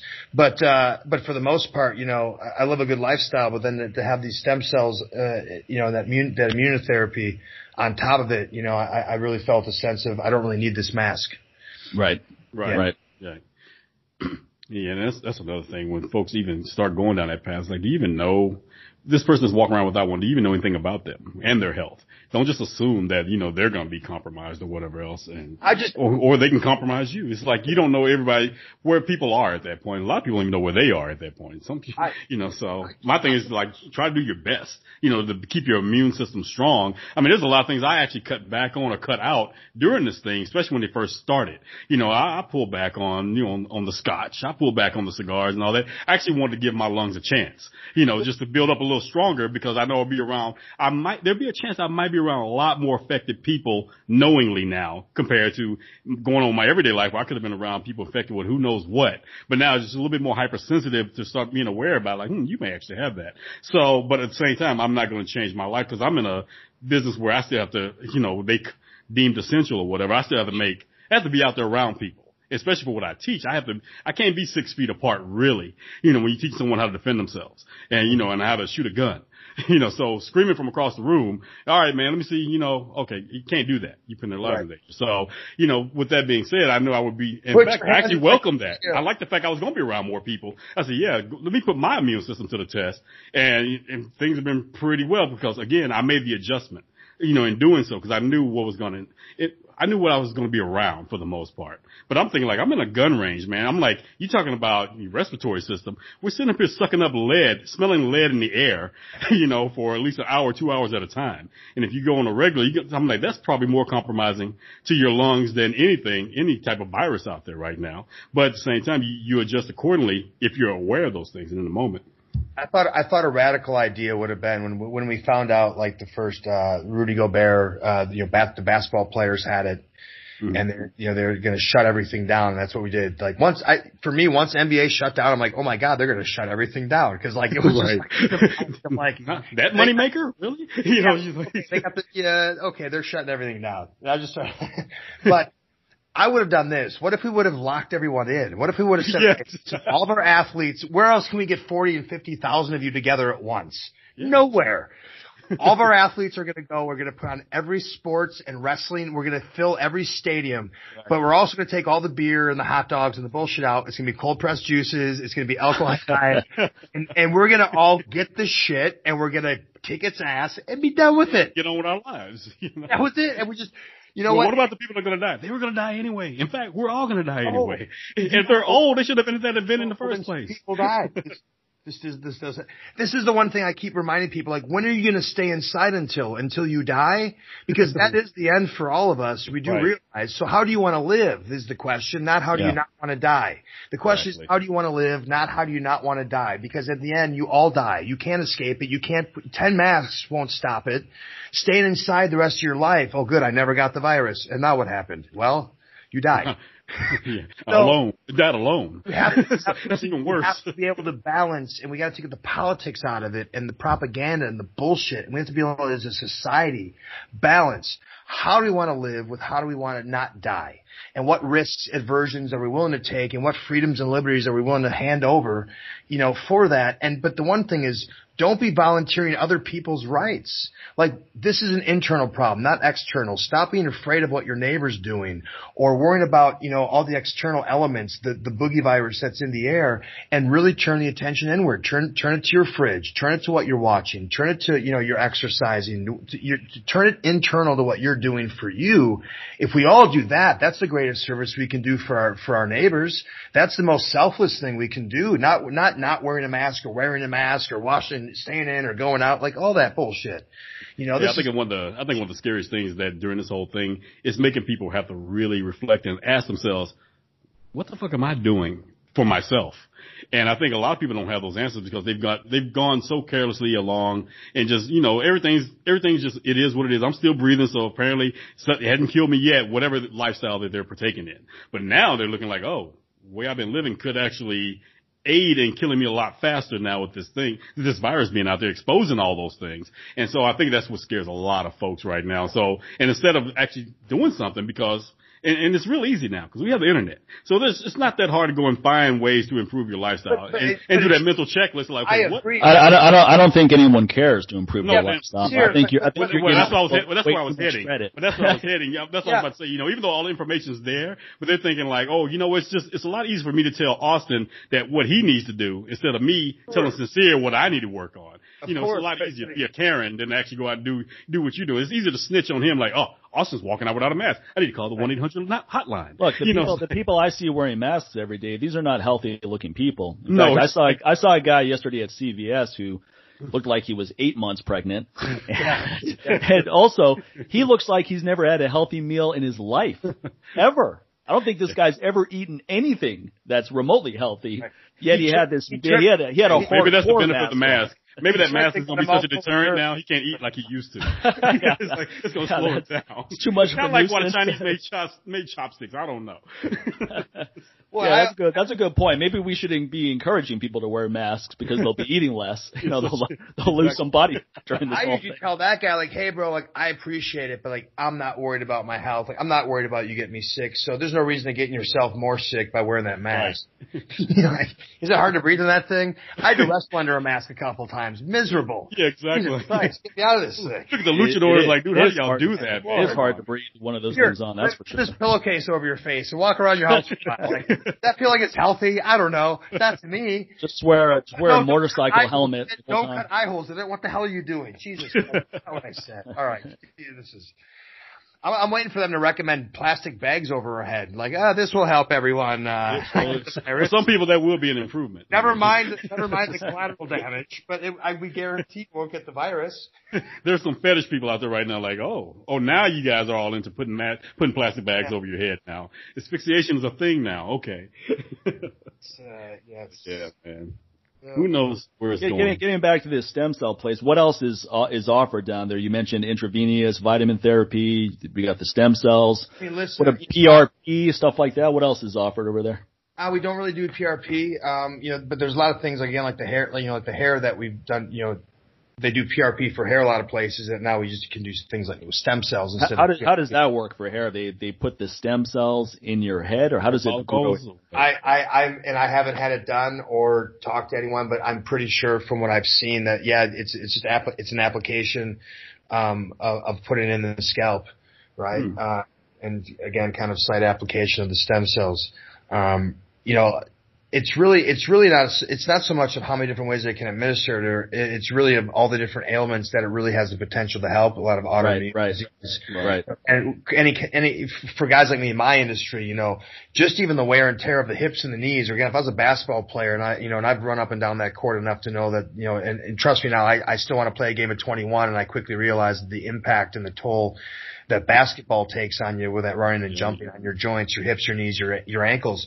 So just that in of itself, inflammation in and of itself, you know, arthritis, these type of things you know, I, I, so many different areas of the chronic pain to then Yeah. your then your autoimmune disease, um, and then to again skin rejuvenation. You know, they can they can you know these are healthy new cells. You know that can help. So I mean, they can do applications. Um, you know, I think for females, you know, or guys, I suppose for you know, I think for you know face or wrinkles or more of the cosmetic realm of things. Um, but really, my focus for me, where I'm looking at is is the health and wellness, you know, s- s- sector. Not not and not- nothing wrong with that, but for me, that's you know, for me, obviously with my background in being an athlete and being in pro wrestling, um, that I'm really, you know, I'm in contact with people who need it because you know they got bad backs. Their quality of life Bad backs, sucks. They're beat up, you know. Or again, you know, I imagine since you're, you know, you in law enforcement, I, I No, uh, fire, um, firearms instructor. firearms instructor. Okay, all right, you go. Uh, so, but yeah, I mean, But there are a lot of people in that there are a lot of people that come into this that have these pre-existing conditions that makes it very hard for them to be mobile in a defensive situation. Yeah. it makes them think like, well, if I get in a situation, I'm just going to grab my firearm. I'm like, no, you're not.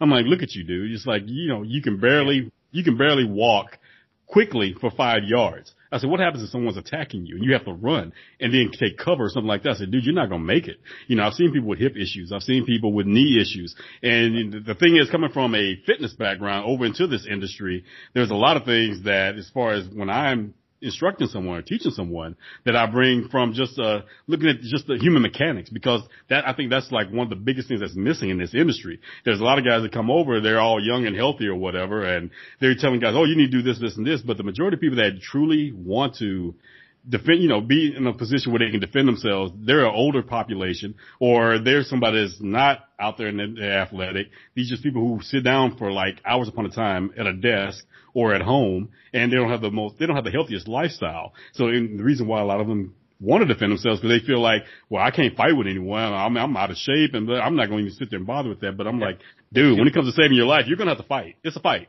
you know, one way or the other. And so let's just start, let's just start working on some things now besides this. So I even tell them just by just their breathing. I said, even if you have shortness of breath, that affects the way you shoot. That affects the way you, you know, you even tussle with someone, have hand to hand combat with someone. I said, if you, especially when you throw in adrenaline and panic, I said, so if you even have control of that, I said, I said, yeah, people, I said, I tell people out the bat, you might think that the way I approach this and instruct is hokey. I said, but you'll come to appreciate it when I bring things because it'll make a lot of sense. Even mm-hmm. just the way they stand. I'm like, yeah, you can't sit there square up with your feet side by side and you're bent all forward doing what I call tactical turtle, you know, when you're pointing at a target. I said, no, I said, it's natural to be in an athletic stance. So therefore you can move. So if you need to step out to the left, right, front, forward, or backwards, you know, it's a lot easier. I said, but if you're sitting there squared up and you already have issues, you got a bad hip and bad knees. Can you imagine trying to turn all of a sudden when someone jumps in front of you when you're like that? So, so yeah, so even in this industry, you know, there are people that still need to address a lot of their physical ailments and they could benefit from this as well because I, I feel like they'll be a lot more confident to be able to defend themselves when they know that their body is also in tune with what they're thinking, with their mindset. at the same time because if they're not in line, you're in trouble no matter what you're doing, what industry or what, you know, whether it's sports, you know, whether it's just go, like I said, going out there protecting yourself against those elements out there. You yeah. know, we don't know. You know. And, and that's the thing is we're seeing it's and and something I've realized too. Obviously, I, I focus in on on athletes and things of that sort because it's it's my background. But mm-hmm. the general public, as you just as you're saying, that the, they're dealing with chronic pain and and and just health issues on on, on a regular. So. Uh, everyone can benefit from from taking an overall yeah. approach of uh, and and I, that's what I like about BioXcellerator is the fact that you know they're they're they're going to try to you know focus on also your diet, try to give you some some blueprints and at least some information so that you then can because here's what I've realized is that when you're going to fly to Colombia and you're going to invest uh, you know a good amount of money into your health and spend the time down there, right. you're for most of these people, this is the most invested they're ever going to be in their, they're actually going to be in their health and their wellness. Yeah. So what a great opportunity for us as a company to, to give them also like, well, here's something you can do for your fitness if you don't have a plan that anybody can do without needing a gym. You can do it right in your house. Here's, you know, here's a, here's some diet protocol and some information you can kind of use as a guide so you know, start to understand about inflammatory diet and anti-inflammatory diet and how inflammatory diets are really the, the, the very core of all your, your diseases and, and, and, pains. Yeah. You know, so it's not just about, you know, come on down and get some stem cells. Thanks it's about really investing in these people's health because we have them down there at a time where they're obviously showing that they're they're invested in it too. So let's so let's give them a holistic approach and let's give them as many tools as we can so they can walk out of there feeling great because that that obviously reflects well as a company for us, but that's really our goal right? That's yeah. why that's why we're doing this. And they'll they'll get better results from the stem cells too. I mean, if you have a low inflammation levels, low C-reactive protein, low homocysteine, you're going to respond much better to the stem cells than if you have really elevated markers of, of inflammation. Exactly. It's why I tell you not to drink, you know, don't drink alcohol because well, we're going to give you all these cells, and then if you mm. drink alcohol, it's going to kill all the cells. I mean, it's right, right, exactly. It, like you know, we're, we're, we we need to give you the, the the best information and the best you know tools we can to be successful. That's you know, and so that means yeah, we're going to promote we're going to promote a, a anti-inflammatory diet, which would be mostly plant-based. Do we expect everyone is going to now just go vegan? Of course not. And that's not even an agenda. And that's not even a, a word or a term that's in there because it has nothing to do with it, you know, but you know, with my background and being plant based now for 20 years, like I knew the advice they were giving me as a patient said that they were obviously knowledgeable about that. And then I just came in there and said, well, let's expand on that and really give them a full, a full kind of a plan and a guide that they can now implement maybe a month before they go down and a few months after they leave and maybe keep some of those keep some of those rituals moving yeah. forward you know because they see the benefits. Right. Uh, so it's really cool you know to to really try to attack it because it is your health isn't just one thing. It's not just hitting it's not just doing the gym. It's not just taking supplements. It's not just what you eat. You know it's not just stem cells. It's not just a pill you know, it's, it's, you know, it's really this combination and for everyone it's different, you know, but you have to, you have to be able to be mind, you know, have an open mind to look at all the different parameters and invest in all of them. Yeah, one thing about that, I mean, when you're going and doing this, you will definitely see this as an investment in your health. And when people are invested in something, I mean, the key word here is vested, you know, in that word right there. So their point, they, they have a lot more to gain from it than just going to just say just going and doing their general their yearly checkup here in America and you know you get the same things like oh man you need to start a diet and you know a diet program and a fitness program sure. and then here you know here you go and also your high blood your blood pressure's up so here here's a prescription for that and they yeah. send you on your way after you've been sitting in the office for two hours waiting and then it's like a 10 15 minute you know meeting with the doctor and then you're on your way to the you know to the pharmacy to pick up some pills and you get a general very basic you know if you even get that instruction on on a diet and exercise program. And now you're pretty much expected by yourself to do that. Well, dude, I wasn't doing it before I saw you. What makes you think I'm going to do it after I leave you? Especially after only seeing you for 15 minutes. Whereas, like I said, you know, you're going down here to Colombia, you're there for probably about a week or whatever, and it's, you know, you're, first of all, your mindset is already changing because it is like a vacation. It's like a wellness vacation from yeah. what I've seen on the video. So that's already changing your mindset. And yeah. because now you're not hearing the stress and the rat race of America where, you know, you got to sit there and work 50, 60 hours a week just to make ends meet and things like that. You're actually relaxing, man. And, you know, you're in a much cleaner environment. And so now you, the stress is already being reduced you know, and so that's already helping to reduce inflammation or get, at least putting you in a much better physical state as well you know, for the, for the procedure. So, and you know, I think that's very, it's very smart by doing that. And when people they spend that week, and they're thinking like, okay, okay, first of all, yeah, minus, you know, the anxiety of thinking like, oh, I'm about to get the procedure. Prior to this, like, man, I, was, I probably never felt so relaxed. You know, I'm pretty sure a lot of people said they probably never felt so relaxed during that week, you know, and then when they get back, they're like, oh, okay, that's so, that's what they, relaxation feels like. I want more of that. They've never been a, they've never been allowed to feel it's okay to just focus on their own health and, and exactly. wellness, right? Because like in this country, like even things like massage, have a connotation of luxury or exactly. weakness as opposed yeah. to maintenance, as opposed to like, my God, like if we all got massages like we got haircuts to keep yeah. our aligned. Well, I mean, before, before this Not, whole thing started, I was get, I've been getting a massage once a week for a year since 2014. And this, I re- researched massage when I was in my 20s. I didn't have the budget to incorporate it in then, but once I started making money, that was always something I wanted to experiment with, just getting it every week, not when you're really beat up and you do it once a month or less often. The real benefits come from once a week. If you can do it once a week, you notice a huge, because you're breaking down all of the damage that you've done that week. So it doesn't build up. It doesn't accumulate. Yeah. You, you, you don't wait till the problem is there. You keep the problem from You're fixing things also. If you have a good practitioner, she goes, look, you've got, you're working this area a little bit too much. Your lower back's on this side is more inflamed than normal. So you, are getting feedback on yes. what you can modify as well. Yes, absolutely. And, and, and, and, and that, and that, and so, you know, for me, one of the travesties is that chiropractic is covered under, you know, insurance and, and, it's considered doctors, but massage isn't. And it's, you know, um, God knows. because really the, the, the, you know, chiropractor is great, but it only it's only addressing the skeletal issue, which is attached to the muscular issue. So you're only right. dealing with half the problem, and, and a lot of times, if you actually deal with the muscular issue, the skeletal issue goes away. And and yeah, and, that's why I I, like active release technique practitioners. I don't know if you've had any ART treatments. Bit, those, yeah. those, are the only kind of chiropractors I go to because yep. they're not just adjusting you. Chiropractor is going to be the same thing every time you go. They adjust you and all right, you um, could be like, I got good for a day, maybe. Don't always need them. Because never... Does anyone ever feel better after an adjustment? No. I, I never have.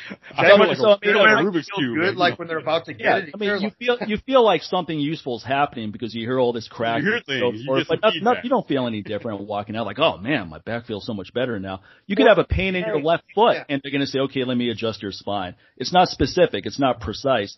Well, active release technique, you go in there, they look at your movement patterns, they look at, I mean, that stuff is extremely effective. I had this pain shooting all the way down my right arm a couple of weeks ago. Hmm. Unfortunately, the guy I go to is still open. I went in there after one session, 50% reduction. By the end of the week, it was completely gone and it stayed gone. Know, that's the difference between someone who's a physical therapist right. as opposed to someone, and there's good chiropractors out there, but they're usually, they usually have gone way beyond just their chiropractic training. They've done an ART course, if they've done something similar, if they've done an additional physical therapy courses. So they have a much more comprehensive offering. Yeah. Yeah. I had a guy that I, again, so in 2000, I think it was 11 ish, 12, um, during my during my time with uh, Impact Wrestling. It's called TNA then. Uh, I tore a disc in my lower back. I got an annular tear, and I did it as I was kind of getting a good push of the company. That you know I was about to become the world champion, and so I didn't really I couldn't tell anybody. You know I couldn't say oh I'm I'm hurt. you know, like, um, yeah, I, I I actually confided in Hulk uh, about it. Um, again, we were we we lived pretty close to each other at that point uh, in Clearwater and we're working together and I, and so he turned me on to, to his guy that he had had forever, uh, John Moran. And again, he's, he's a pain, I call him a pain, pain management doctor because this is really a, a, can't call him a massage guy. You can't call him, you can't put him in a, he just, if you, you're in pain, like he just fixes it. And, uh, but again, it was mostly, uh, to have a guy like that that that's well versed in understanding in the different techniques of how to really get to the root of the problem. And a lot of it is misbalances or and a lot of it's muscular and you start getting in there and letting the mus the you know the the, the really tight wound muscles release and the body will want to correct itself you know uh, but yeah he kept me upright for a, he kept me upright for a year as I fought through that and and as it you know slowly got better but uh uh without that I would have been in a bad spot I'll tell you that yeah, that's that's rough when you can't even talk about something. I mean, they should have people on site, you know, to help well, you. With I mean, well, the thing is, is like, me, well, I'm pretty uh, sure if you bring it up, it's like you know, I'm pretty sure just from a liability standpoint, especially when you talk talk about someone, let's say like WWE or someone, you know, and they're looking at that liability standpoint, like, oh, okay, you need to pull back. Cause I, I even saw them kind of doing that like with people with concussions, yeah. you know, especially like, with like Alexa Bliss and, and Becky and all them, yeah. you know, especially Alexa, you know, just, it just seems like, she's like a, a concussion magnet, you know. And, well, I mean, but again, but you know they've re- listen they've had to be, because it's become this you know because of giant. what it's what, well just because of what, what it's become and I'm not saying it's, it's bad I mean they're going to go out of their way to overprotect talent right. I got more concussions in my I got more quote unquote concussions um, in my 18 month run there than I did my whole 18 years before that. When I would consider a concussion where I would need to take two weeks off. I understand why they do it, and I'm not saying that I don't appreciate because I mean, listen, you need to protect me from me because I'm gonna go out there with I'll right. leg out there, dude. That's just how you know that's that's that kind of old old mentality. Rub some dirt on and get out there. And yeah, it's like a it's like a ref in the UFC. They're there to protect you from yourself. Yeah, exactly. Assuming they're doing a good job. A thing. But so in my situation, Mike, like for me, this was my big break in my career. A place that previously hadn't seen a lot of value in me that I left because of that. I came back and within a year of uh, a lot of hard work and kind of organic, um, love from the fans because of it, I was being put in a position to be the world heavyweight champion. And uh, by the way, I've never been 200 pounds in my life. yeah, I was gonna say, okay. I was gonna say, heavyweight sounds me, a little. I was like, listen, you packed on a lot of size. Yeah. Like, so, so understand that I, you know, I was trying to actually, I was that was probably the biggest I'd been. Um, you know, I was putting some size on pretty quick. I was probably about 195, and I'm only legit like I on a good day, uh, five eight if I've got my shoes on. Uh, you know, uh, I, I was, I used to be a legit five eight before wrestling. Now, now I've lost a half inch. Too five six and a half. I'm five seven and a smidge, you know, or something like that. I'm five nine in my boots, uh, so that's not a lie. Depends um, on how many, depends on how many edibles you've had. Then you might feel like you're six three. oh, I always feel like I'm. I always feel like I'm six three. That's that's why people hate me so much. That's why I butt heads because I because I have to. I, I I walk around like I'm carrying two invisible suitcases, bro. What do you? um, but no, I mean, listen. So I was now trying to again. I'm I'm carrying around probably 15 pounds, 20 pounds more than I'm probably used to at that time and still kind of moving in the ring like I do. And I just took a bad bump in a in a uh, a pay per view match with Samoa Joe, and, and it wasn't anything specific. He's just a big dude. Yeah. I came down to bad angle, kind of a bump bump instead of a flat bump, and I did something, and I jammed something in my lower back, and I was like, oh man. Ugh.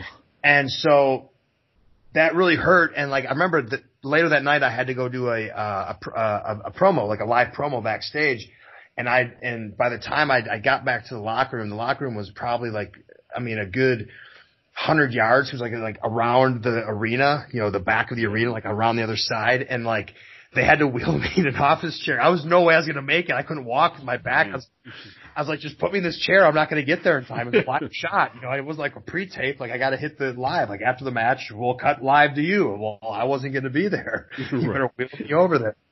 And so I did it, and I and but so I let it heal a little bit and it was feeling better. Still a little sore after a week. Um, that was a pay per view, so we, you know, we got through, you know, and so I had a little time off, and uh, I went to the gym, and I'm like, all right, I'm just gonna test it out, and I literally bent over to just pick up the the empty bar, just like warm up, and I just crumpled to the ground, like I, I think that's when I actually tore the disc. You know, the thing was, man, I there was no way, I, in in this industry, dude, not everyone gets to that position to cement themselves to to be able to make money and and actually like see the fruits of their labor or become the the champion of where they are at any sort of platform. At that time, we were on Spike Television, drawing over yeah. a million viewers. Like you know we and so this for me was everything I'd been working for and a validation of every time I walked away from a place that didn't see the value in me. You know, when I had to tell them, I'm sorry, you get, you know, when they, when they looked at me or my stature or whatever and, and they, and then they pigeonholed me as what I was supposed to be. And I said, and I had to tell them, I'm sorry, you got the wrong motherfucker, excuse my language.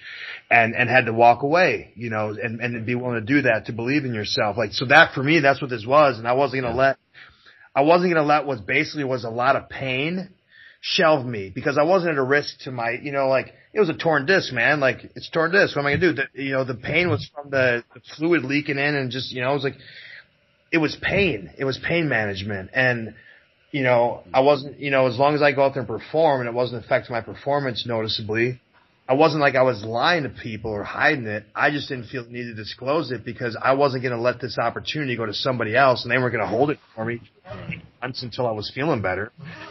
I just had to do what I had to do. And honestly, I'm kind of proud of, of that run for that. You know, like some of those matches I had, knowing what I was kind of fighting through. And I had some pretty physical matches, a lighter match with Jeff Hardy and some yeah, stuff like that. Was, that was a classic right there, man. That, you know, like no one else really knew, or not many people knew that on top of that, like I wasn't going in there, you know, even close to 100%. I was already going in that match in a lot of pain and, and I hadn't been able to be in the gym and I lost a lot of that size and, uh, but you know what? Like that is the weird world of pro wrestling, dude. Um, and, and uh, yeah, man, it, it is good that it's changed in a way that there's more measures and to protect us from ourselves or that guys don't feel like they're going to maybe lose their opportunity if they can't fight through an injury. And that's probably like, you know, I started this in 2000 and there was a little different mindset from, Yeah. from, you know, I, I trained with Eddie Sharkey, you know, you just saw him pop up in the Road Warriors, uh, dark side of the ring doc, you know, so like I had the old school mentality of it a little bit and I carried that with me even through sports when I grew up, you know, I would rub some dirt on it, get back out there, the team needs you.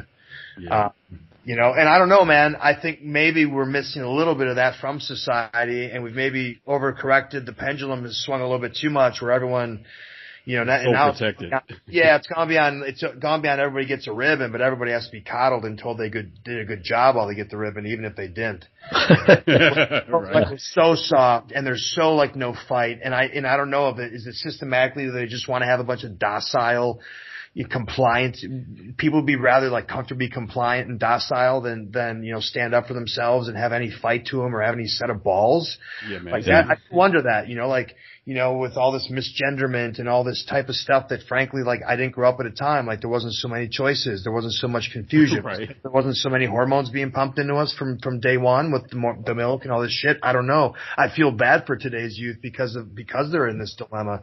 But I wonder, like, you know, like, is it, is it to just kind of, kind of neutralize a lot of things that, you know, Well, now, now, now it's okay to be anything you want to be except masculine. If you're masculine, ex- that's a problem.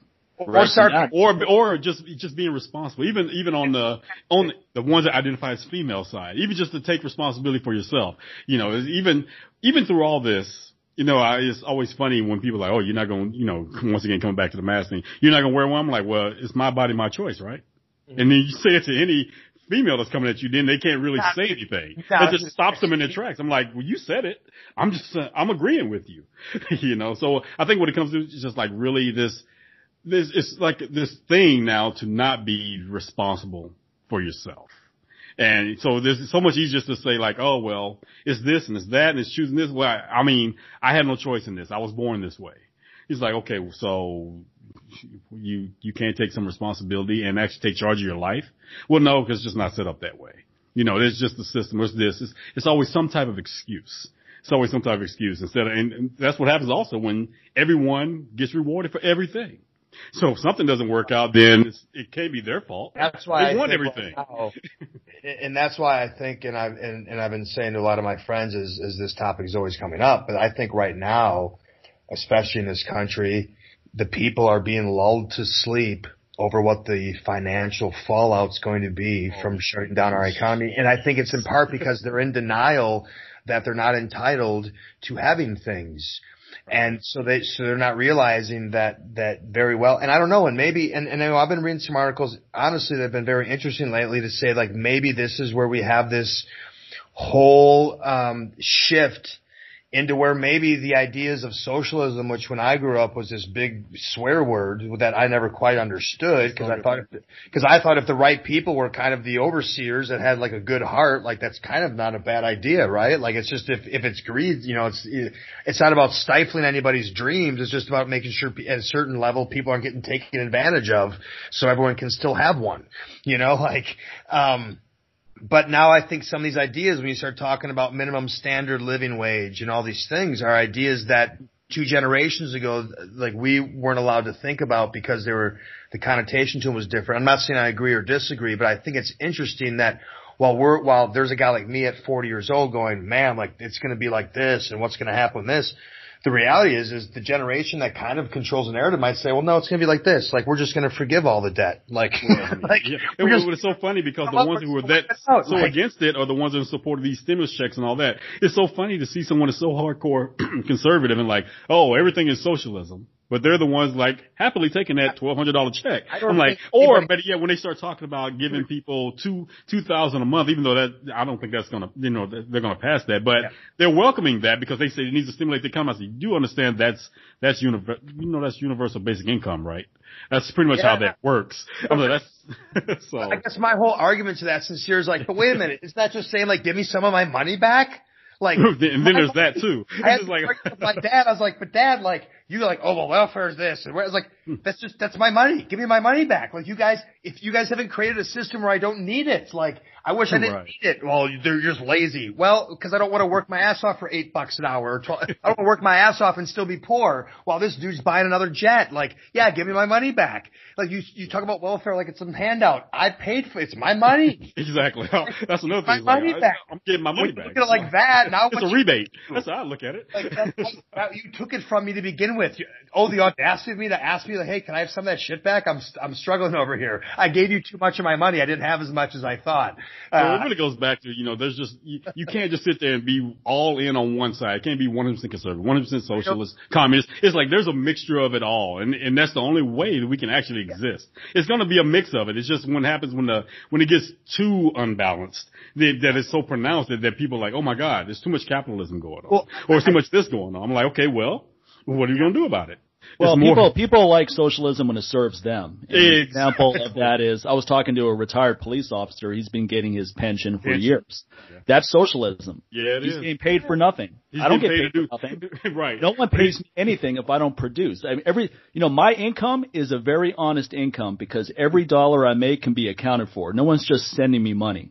Right. Mm-hmm. Now, here's a guy. Now, look, I'm, I'm not saying that this is necessarily a bad thing that people who put in time in a pretty dangerous job get some kind of compensation, but don't take that compensation and then tell me that you're against socialized medicine or, or, or anything, or any kind of payout to anyone because you're taking money for nothing. Now we could, you could argue the other side, such as Austin's point of, hey, look, that's my money that I paid you in taxes, so I'm just getting it back. But I'm not getting anything back as a business owner. When I stop doing this business, it's not going to be like, hey, Mike, you know what? You did a great job with your business. Yeah, we're going to continue to pay you till you die. Yeah. You here's know? what here's what you used to make when you were working, so we're going to give you a fourth of that for the rest of your life. A good Well- example of that is like, oh, look at politicians. to be they fair, they're going to draw a check you work, forever. That's you work for yourself, and if your boss wanted to give you a pension, he could. He would just put some money away so that when you retired, you'd have it. I mean, that that would be the logic behind it.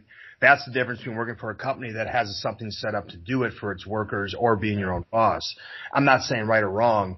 No, but- you're right. You have to do it for yourself, which I do. You know, I, I mean, and I get, I'm in the same boat you are. So like, I'm on, I'm on your side of that. Like, but I'm, like, you know, yeah. My, I think, I think that the, really the, and the, I, because everything we're talking about, I keep coming back to the same interesting point, and I think what you said is almost hits on the head. The problem is, is we're supposed to sum this up in either one or two stances, and I don't think if you asked a Republican or a Democrat right now what their political like beliefs were, that anything that's going on would align with anything that's happening on either side. It's it's a complete mismatch, but because we're not allowed to have any other any other thought of a system, we're trying to figure out like, well, no, this isn't socialism. It is. Well, this is uh, communism. capitalism. This is capitalism. Like, well, we're, we're, we're trying to fit these like, you know, octagons into a, into a square. Like, or not even a, you know, like there's more than four sides to this. The, there's this eight sided piece we keep trying to shove in this four sided square and we're never going to make it fit. We're just going to keep arguing over, no, but this isn't, this is this kind of square. It's like, it's not a square. Like, it's not a fucking square. Yeah. And, and so we don't, I think maybe what comes out of this and where I'm going to try to keep finding these silver lines of, okay, like if ultimately no one person, no matter how much money or how many television stations he owns or newspapers he, he owns, like, or vaccines or patents he owns or airtime he gets, no one guy can make us people do anything. Right. And like ultimately, like the power of the people is always going to be greater than anyone. Now, and so maybe out of this is we realize like this whole thing is needs to be scrapped, and what we really have is in all these old archaic ideas of things that are bad, and like we're, we're not this simple of people, and this isn't that simple a time, Right. and and the and and to stop dividing everybody by these b- bullshit lines that don't even exist because what you're fighting over, you're not even making any sense. You don't even stand for what you think you stand for. The libertarians are the ones right now shouting at everybody else to give up their liberties, and they don't even realize it. Yeah, I'm I'm a liberal. I'm a liberal. I'm liberal minded. I and and but yet I want I want everyone to just hand over liberty for the greater good.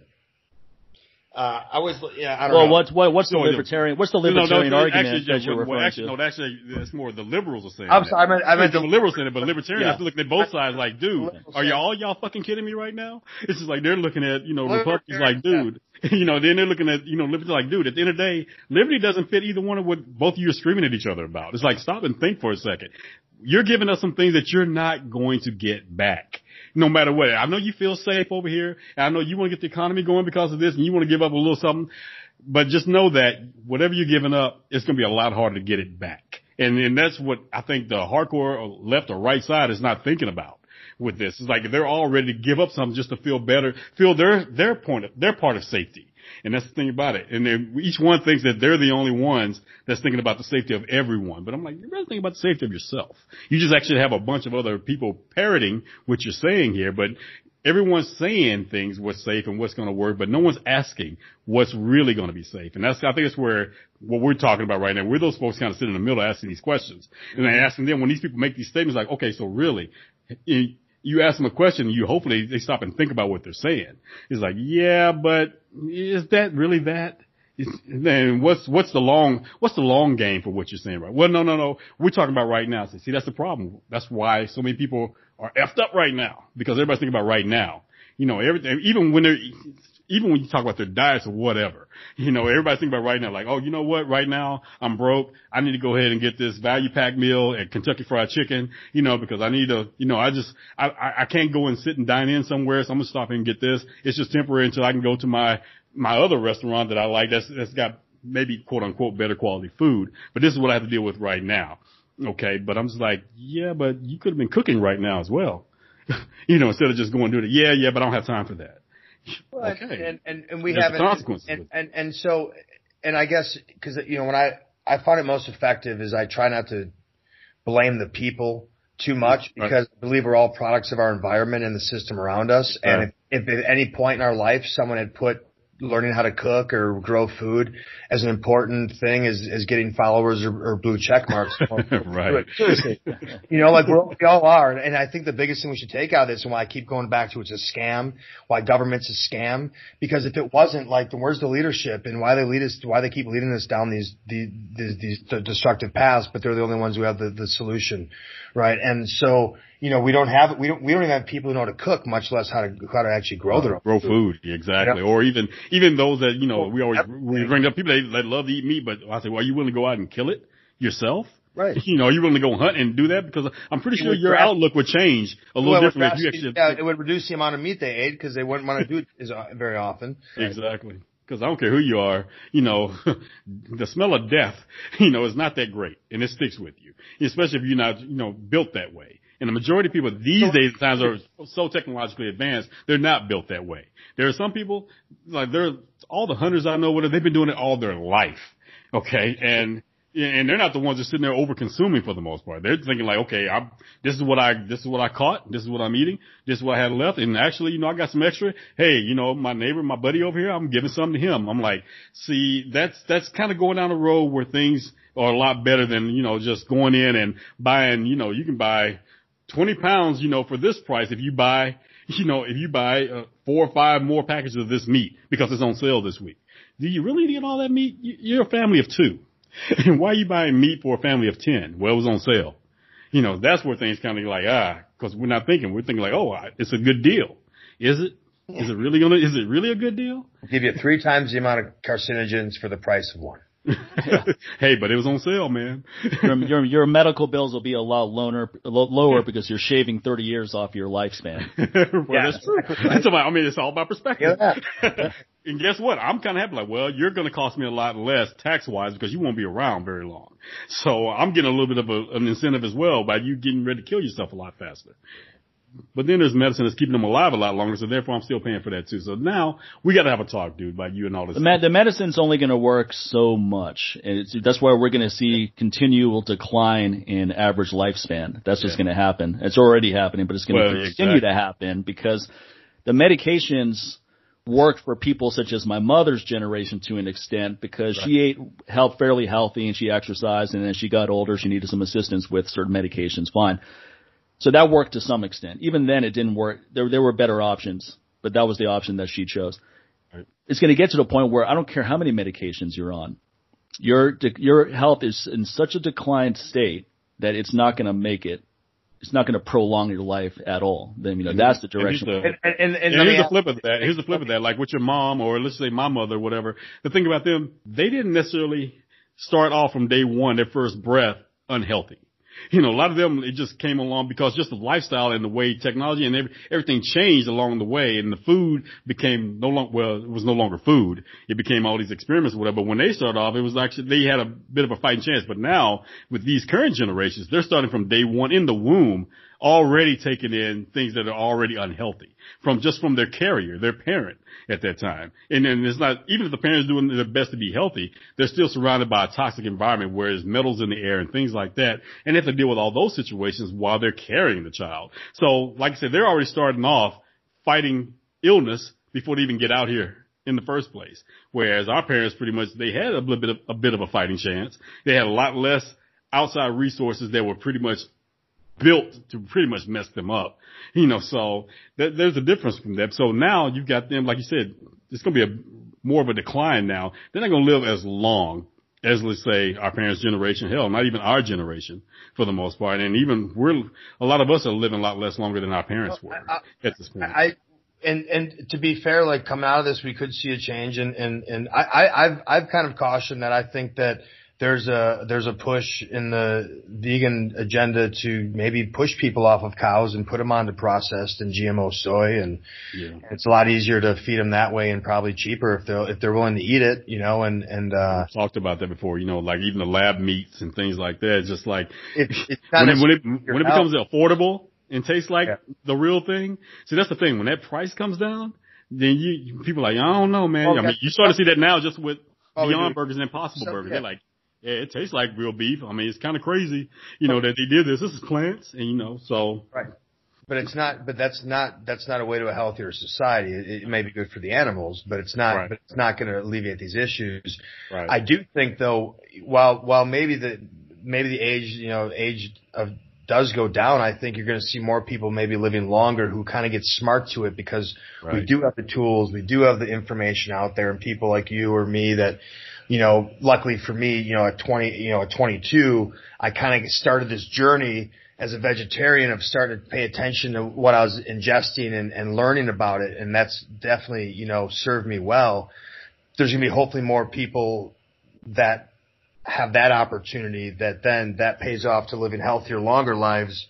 While you're going to see probably, yes, I think a lot of people that will continue to, if, if, if you don't get off that system, um, that, you know, we've outsourced everything. If you want to outsource your health and your well-being, just remember that corporations are not beholden to you. Like they, they don't have to have a conscience and they only have, are beholden to their shareholders. So they don't care about Right. you. So if, if that's who you want to trust with your health and, and, and your wellness, just understand that the, the game you're playing. right. Yep. Yeah, with toxins, with ba- babies are born, they're exposed. I'm just looking at this article I wrote. They're exposed to 200 of the 413 toxic chemicals. So that's right before you even bre- that- breathe your first first breath of fresh air or air in the hospital. Right. That's what you're already exposed to, and then it just Crazy. keeps accumulating from that. Yeah. Yeah, so that that's a big problem. That's a that's a one that's a hard one to manage because it's so immense. I mean, 15 trillion pounds of chemicals imported into the U.S. every year. Right. 80,000 chemicals and, and the FDA has only tested for 250 of them. so that those are, those are insurmountable odds right now unless enough people become concerned. And that, that relies on an informed society that actually cares about things. That's one thing that the libertarians, I mean, I don't think they forget this. And, and I, I align with a lot of libertarians' philosophy. But it's it relies on an informed society that's willing Right. to take charge of things. Mm-hmm. And if you're Right. and a lot of people don't want to be informed, and they certainly don't want to take charge of things. So imagine if you have a pothole on your road, and no one's going to come fix it, so you and your neighbors have to get together and do it. No, so, I mean, the majority of people they're just gonna drive around it, or Yeah, yeah, exactly. either, or they're gonna get a four by four that can take it. You know, like they'll drive a They'll truck. put a piece of like, wood over it and hold that holds it up. well, you know that that metal plate that thing they put over the over the potholes. I'm like, dude, that thing's more annoying than the pothole. You know, that thing sounds like it's tearing my front end up on But my. who pays for that? Exactly. I'm like, come on, right. can we just fix this? You know, but So whoever whoever whoever finds it pays for it, and right. The first one to bring up the problem is Exactly. That's Or and, then, and or guess just- what? No one will say a word. Everybody will be quiet, like, oh, nah, this Or is a pothole. whoever picks it gets a bonus. It's like if I find somebody, if I find a pothole on my street, is it now my street because I claimed it? You know, so I can change it to Hogan Street now and charge you for driving on my street. I feel like that's a fair thing since I'm the only one that cared about the pothole. So not. We only pay we only pay five percent taxes because that's our money we use to fix the, the pothole, but we have to provide all the labor now. And So isn't the that pretty? Tax But, money is just for the supplies, but we got to pr- provide all the manpower people. That's how this is going to work from now on. isn't this pretty People- much how people- happened people before in the with early money- 1900s and 1800s? Isn't People that how it worked before just tax? pay someone to be their to be so to be their proxy. It's Right. like, yeah, I'm going to pay so and so. The same Well, I mean, people. but that you know, but listen, but, but but to be fair, like again, like we've been kind of bred now to be this, and I and I and I think that we're we're more apt to go the way of their they're, they're going to pay us to sit home and be consumers because that's more beneficial as from an advertising standpoint. When I read some statistic that like 40% of the people that are collecting their unemployment and their stimulus money are actually going to make more money than They already are, dude. I mean, there's some people that are so- making 600 a week and that's the again of a broken system of what this American dream that's just been a lie where it's you know you create people who are who are lazy. You create you you suck the will out of people to work hard. If if, if you're not you know listen man I worked hard in my profession. I also got lucky along the way. I you know like there was I could have worked just as hard or twice as hard and not ever seen the fruits of my labor and been and been in a very tough place you know in life that's never lost on me. And it's not because I'm stupid or it's not because you know whatever you know and I've had a I haven't really had a big tragic story. I mean so I can only imagine like you know we got to set a system up so people have a chance to get ahead right? Uh I don't know if it's the one where we all fix our own potholes or not, but at least to give us something to do. Uh, or, it, you know, it might be better than the one where we're all just being paid to consume. Yeah, I always tell people this idea like these countries are all separate countries, all fighting each other. I was like, I don't know, aren't we all kind of, isn't like this one big corporation kind of owned by the same board of directors? And like each like region has its has its place. Like China's the place that produces everything, and we can blame weird shit like eating bats on. And then you know the United States, like you know, well the Middle East, they're kind of like the muscle. Like we just send them to like you know beat people up and blow stuff up, get our money. We, you know, we, we got a time to pay. And then you know the United States, like we're the we're the consumer base. We buy everything, and then we're also the the, the marketing team. Like we're we create movies and superstars and celebrities and athletes that market all this stuff that everyone else buys around the world. You know, and they, so we all have to fill our role, and then they keep kind of you know keep us infighting or whatever in this illusion, and the Look, machine man, it's the biggest going. chess game ever, man. It's the biggest know, chess game ever. going, You got your pawns, your rooks, your bishops. You got it all. Bezos is like, ah, just pay him to sit home and buy Amazon. right. And let's just make Jeff a trillionaire. But then people get pissed off. They're like, this guy's going to be a trillionaire next month. I'm just like, okay. Well, I'm like, okay, so. Okay. Amazon Prime was supposed to be here Tuesday. Damn it! I gotta wait a week now. I gotta wait a week to get my an- version. Are That's the same me? person. That's the same person complaining about him being a trillionaire, but they're still bitching because they didn't get it two days later. Because I paid, tw- I paid for Prime. I should get it two days from now. Like And- I'm on Team Jeff, man. Like I make some T-shirts for this one. Let me give me a seat at the table. Put me on. Put me on. I'll be your hype guy.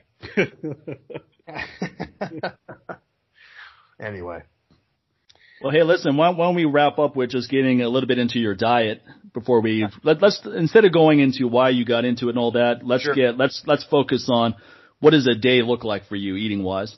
yeah. Um, you know, lately I've been actually playing a little around with some intermittent fasting, more so of just eating my first meal a little later than day and making sure I'm not eating any late night snacks. Not anything too drastic. Um, but but usually historically because I'm such a hard gainer, usually I'm trying to make a shake like right when I get up and get some get some you know calories and some good some good stuff in my body. So I've always been a uh, you know big fan of the Vitamix, the old Cadillac of blenders. Uh, I'm not getting any money to say that. I should be. Uh, but, um, so usually I'll start that with, uh, uh, you know, two servings of, uh, sprouted steel cut oats. Um, I'll put about a third cup of, uh, like hemp hearts in there for, uh, some protein, some fat. Um, and then some frozen like blueberries or strawberries, mango, pineapple. Yeah, I got some whatever kind of frozen berries I'm in the mood for. I like blueberries just for the antioxidants.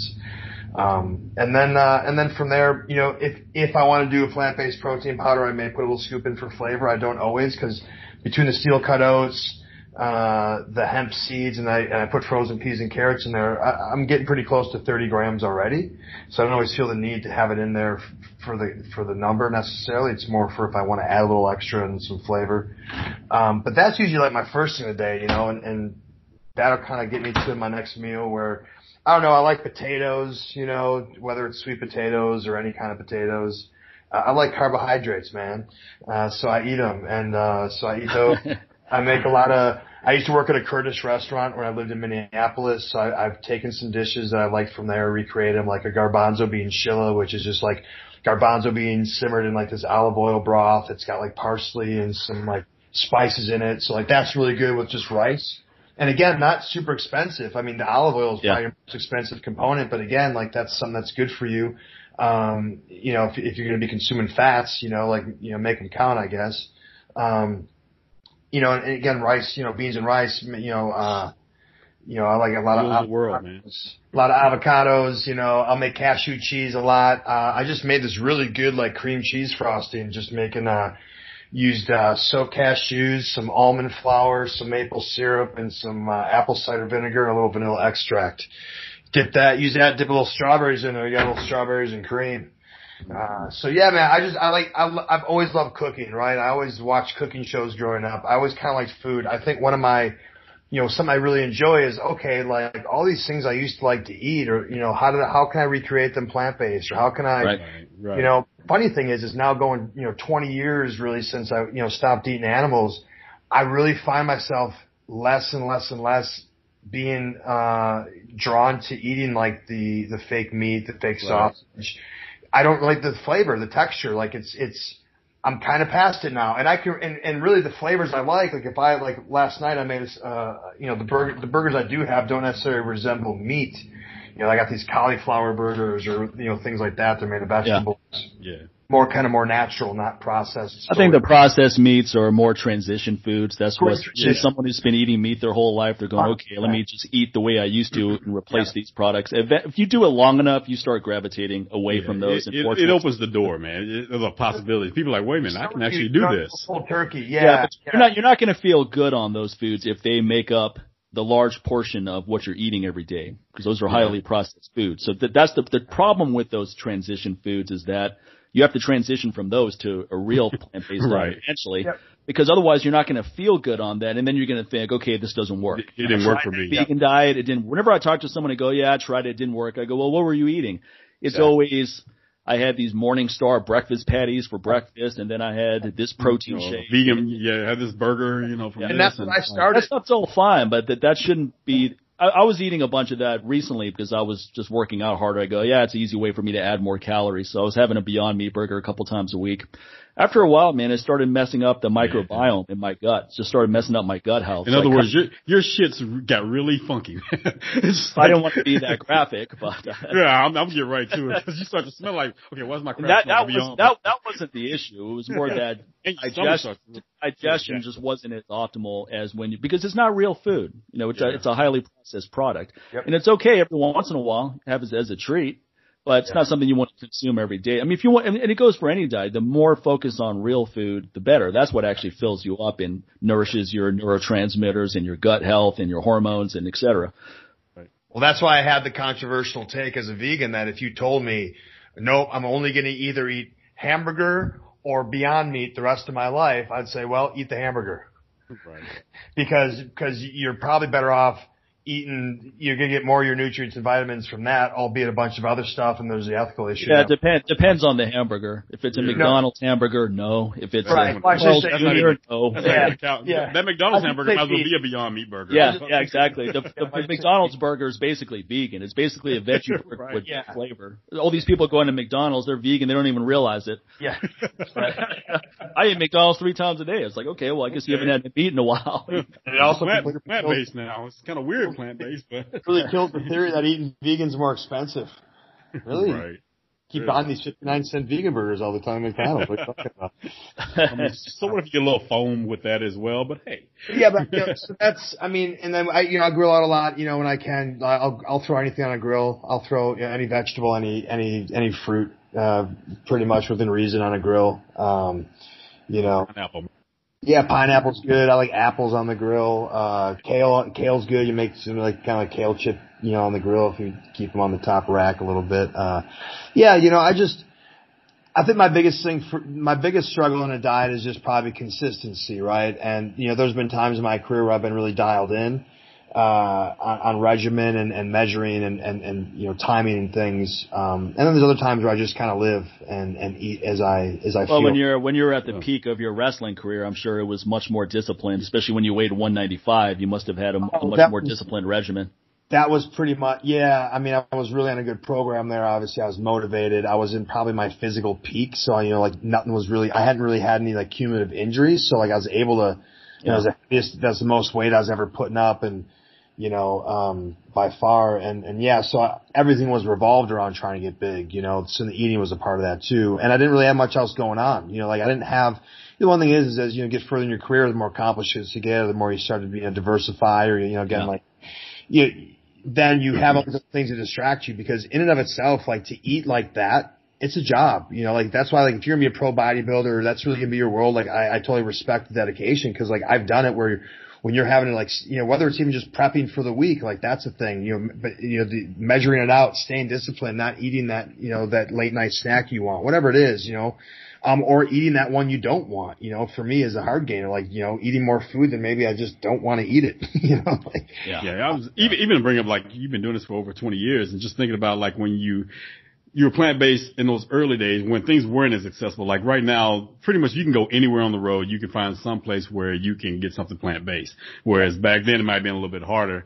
And so I can just imagine just like just trying to stay that discipline, especially on the road when you're traveling and you're you're on the road like 300 days a year for the most part. You know, I- especially when you're upper tier. Luckily you know. for me, you know, I, I, that's a thing. I didn't have to do the WWE lifestyle most of my career. Okay. Would have been, you know, I, I spent my couple of years there, but most of it, but, but on the road's on the road. But luckily, the solution I found is just come prepared. Yeah. You know, and there's little things you can throw in your pack. And it, again, protein bars or whatever aren't, aren't great, but they're a good time order. But I like, like, you know, pre-cooked packs of lentils or beans. I always found like Indian food sometimes comes a lot of Yeah. You could. That's great to have because then if the guys wanted to go to the steakhouse after the, the, the show or whatever to eat, you know, I could throw my lentils on a spinach salad and not disturb the universe. You know what I'm saying? Right, or yeah. sit there pouting that I had nothing to eat, you know? Uh, so I mean, that, that was for me, that was again, uh, people go, well, what's the hardest part about, you know, going vegan? And, you know, one of the answers I give is, is that it's, it's about taking, taking your health and, and what you eat and your diet and you move it to the top of your priority list and to, instead of at the bottom where they've been taught to put it. You know, you know, my mom made a good point once that, that I think is relevant of why people kind of the last thing that they think of in their, their, their priority list is food. It's because a lot of people's costs every, every month are fixed whether it's their rent or their insurance or child support, whatever it is, right? Like they're fixed, fixed, fixed. Phone bill's fixed. This fixed. So what happens is whatever you have left over was for food because there's no fixed amount of food. No one says, well, no, 200 bucks a week for food. Oh my God, 200 bucks a week. Well, it's a priority. but $800 iPhone, I'll stand in line six hours. Right. I'm just saying. And so the hardest thing is going, listen, this is an investment. Again, going back to the stem cells, this isn't an expense. This is an investment. This pays you back. It's going to cost you a lot. Well, I mean. I, I always look at it this way: How many people would cancel their cable bill if it doubled? The answer is probably none. They would find a way to pay for it because it's a priority, whether they have the money or not. They'd be like, "Well, let me get another credit card and I'll use that." because I need my eight Or hours they'd of give TV. something else up. They'd give something. You else. about to say one less Starbucks latte this week, but I'm not cutting out the extra, you know, value meal. Yeah. Cause it's like, you gotta make a decision out of the three. Like, okay, cable, So, latte, value meal. Now, if it's not, and if it's not money, then I always tell people money's one of your resources. The other two is your time and your energy. Right. So if you don't have the money, well, that goes that that goes to making the pot of beans and the rice instead of Yeah. nu- nuking it for 90 seconds. That means instead of going through the drive-through, that whatever you're going to buy, you can make it home and get 10 times the value. And it's not how much you spend; it's how much nutritional value you get out of the money you do spend. Right. What's the return on what look at it. It's not, you know, a lot of people it goes, does it taste good? How, you know, how, how much does it cost? And how fast can I get it? And that's their criteria to eat. And I switch it to how good is it for me? You know, what's, what's the value of what I'm getting and where did it come from? And Yeah. when switch that to that, those three questions, now you start looking at what your choices are differently. And it's not that it doesn't, everything tastes good. I don't eat stuff that doesn't taste good. There's a lot of food that you miss out on because you keep eating the same processed crap every time. And trust me, give your taste buds a chance to adapt to real food before you dismiss it because like everything else, you know, your body, it, it, takes time, but the first time you eat it, you know, may not be the best thing. It ain't going to be just like cheese. Right. But you know, but over time, you're going to realize, like, hey, you know, cashew cheese. If you're gonna if you're gonna make mac and cheese, make it with lent, lentil noodles, which is one ingredient, lentils, lentil flour, and and put cashew cheese on there, which is like four ingredients, and they're all ones you can pronounce. Yeah. And oh, it's it, it's not just like the one you got from the box, but it's a hundred times better for you, and it only costs you twice as much because you made it at your house instead of Again, it may even cost you that much because you made a, a good volume of it, and, you we- have to go and buy another box and buy another box or anything like that. You can stretch it out. Yeah, you made four times the amount for the same price, you know, and so it's just, but again, that also, again, for me, like, yeah, yeah, the Morningstar Farms was my transition, but what the, what the magic was, was that that transition was because I decided, oh, what I eat is my, now my priority. Yeah. Because I want to Yep. eat. I don't want to eat these things anymore. I don't want to eat animals anymore. Well, then I better learn what I need to eat, and it became now a priority and, and, and a journey of learning and changing. And I was ten years as a vegetarian before I finally just said, "All right, dude, stop lying to yourself about the milk. You're from Wisconsin. Get over it. Just you know, like move on. You know, like if you've come this far, just take the next step. You see, you see all the reasons why. Stop denying it. You know, but it was for me. It was, a, and that's why I never criticize anyone's journey or you're not vegan enough or you didn't do it as good as I don't care. Yeah. But Yeah. I will caution you to say, hey, dude, just now just going and getting Beyond Meat tacos from Del Taco isn't the solution. Like that's a good first step to show you doesn't that yeah you can still eat food that tastes like it and all this, but that's not like Del Taco's not the solution, dude. Like Right. you need to take your health and your wellness and see that like everything you consume and your food and the sh- stuff you read, the stuff you listen to. Yeah, in some ways, it's it's almost better if those options aren't there because it forces you to go to the grocery Figure it. store and get real Yeah. food. And figure it out. and that's why I kind of look to my other like you know my you know um I guess colleagues in the in the vegan influencer community Right. and and say hey like use your use your platform not to kind of glorify and put these things in a platform it's cool they're there but let's let's let's call them off for what they are they're transition pieces and that's not and that's a that's a starting point to educate yourself not the end of the and then you go well it didn't work or I'm still sick or I still got heart disease well you're still eating like processed food like void of any real nutrition high in cholesterol like you know like uh, yeah, anyway. Uh, Yeah, I mean, the best way to get anyone to even take what you're saying about any dietary advice seriously is how do you look? How do you look? And, and also how do you come How you off? Are you a happy Yeah. person or are you this miserable person because you're so particular about every calorie you intake? Or are you a happy, healthy person? You look physically impressive.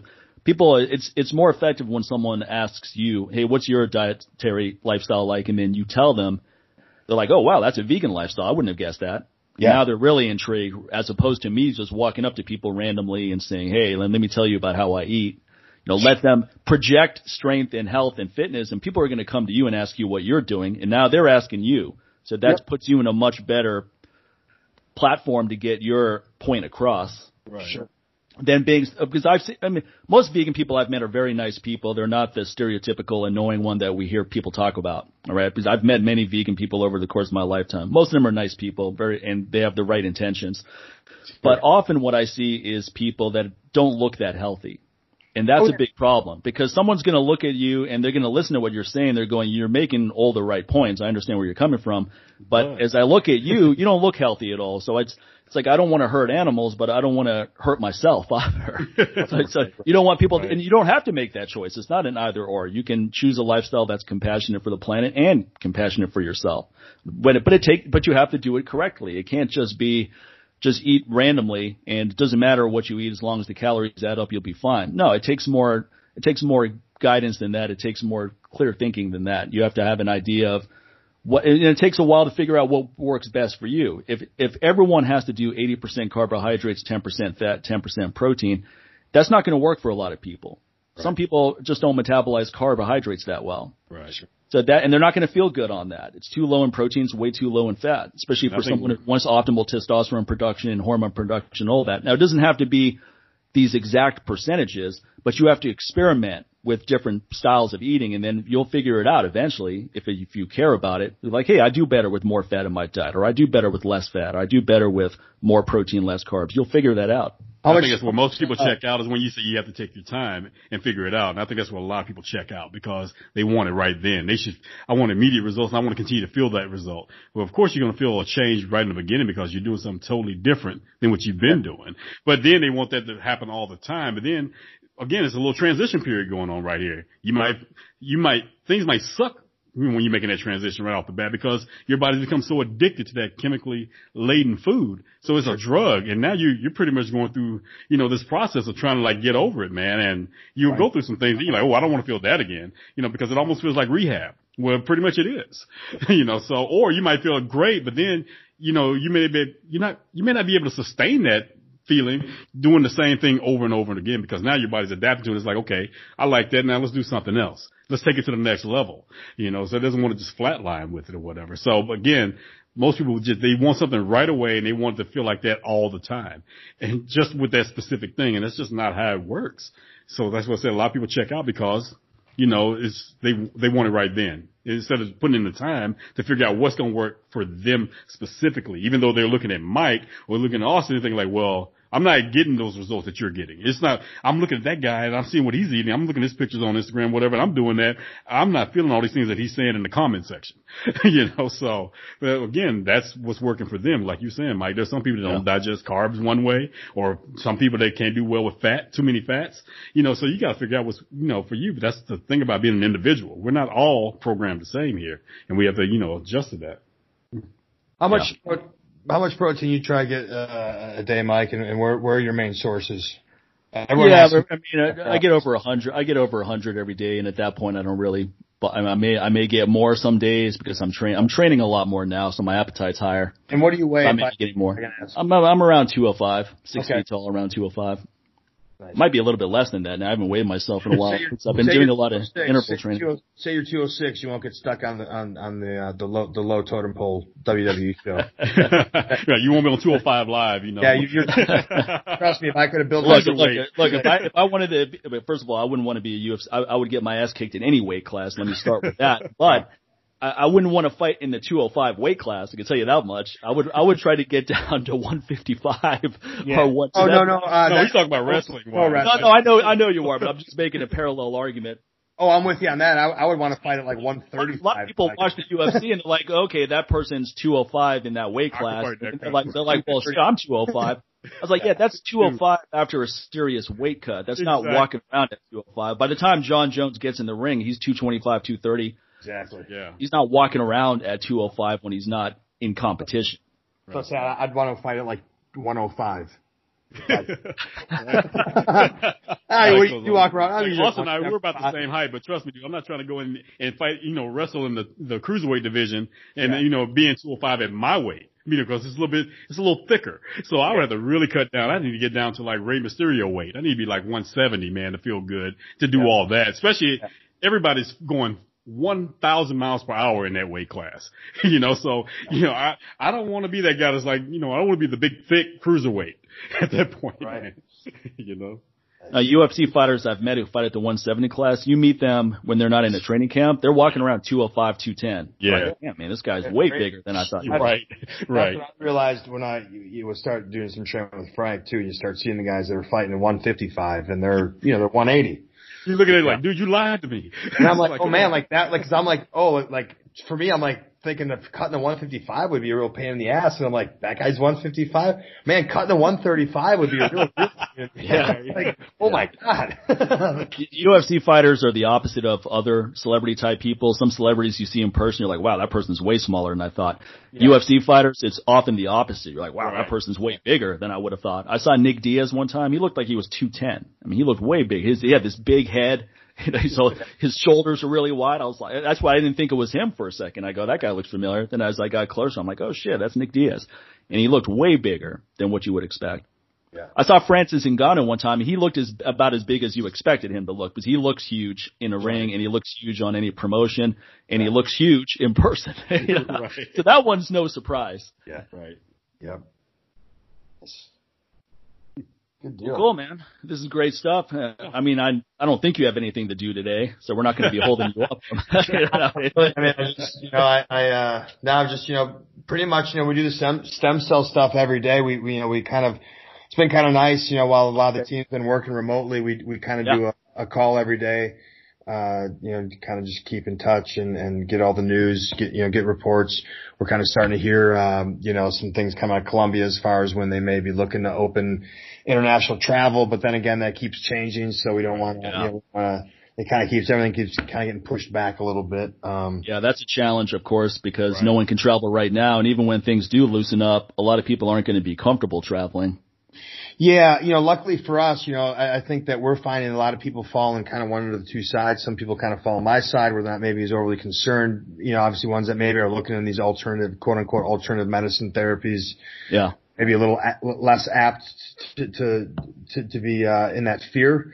Um, but yeah, you know, we're we're we're actually, you know, we haven't seen a, a slowdown in business. If anything, we've seen an uptick in inquiries, especially for the IV side of things in the in the immunity. But um, you know, I think people understand things are going to open up, and we're usually on a, a two or three month wait. So, you know, there's a process again to go through to get qualified, and then and then you know get your your actual you know, custom plan, you know, put together before we even are talking about flights and all these things. So, you know, we're having people that are just, you know, they're, they're getting lined up because they're saying as soon as I can travel, I want to go to Colombia for a week and get out of here, get to a beautiful environment, get my, you know, get, get healthy and get, and get myself ready to go because what, you know, what could happen is by the by the time people feel comfortable to start moving, well, now you could be looking at six or eight months or a year if you know if if our business continues to kind of grow.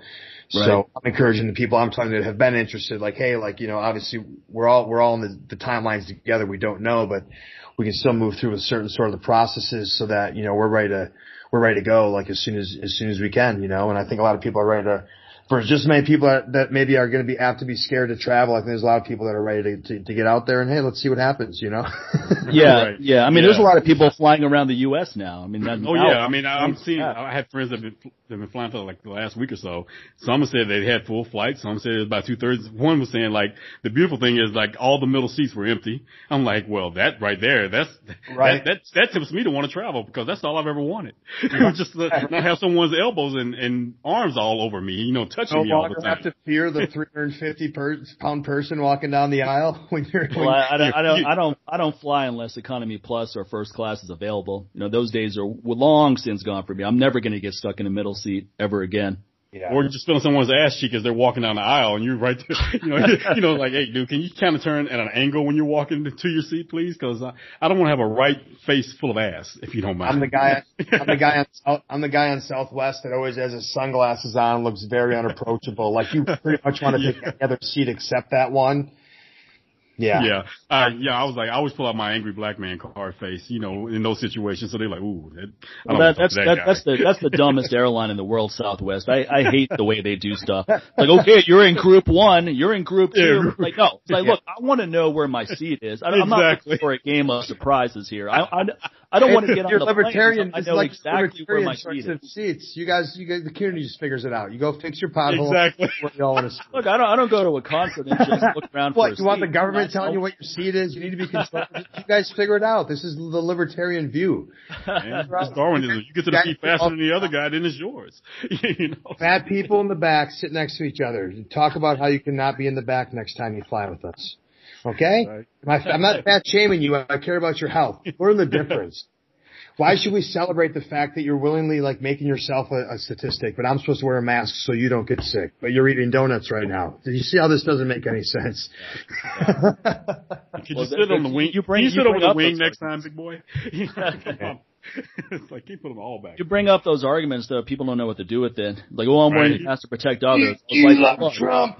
They they should be they should have a strong immune system to protect themselves. They're right. like, oh yeah, but uh, uh yeah, but bacon, bacon, but bacon. okay, it's fine. Please, if you you eat bacon, and I will not wear my mask, and you have no ground to stand on. if you love bacon, love me not wearing my mask and not caring about your health problems. Like, you, why should I care more about your health than you do, sir? That's my only question. yeah, that, that's a valid. There it point. is. exactly. so. America. America. oh, you must be a MAGA. No, I'm just a. I'm the purple party, sir. I know you haven't heard of me. Very few of us. I think four right now. uh, so, but we're on the rise. I think we got a chance here in like maybe, I don't know, 20, 2032 or something. Bring it on.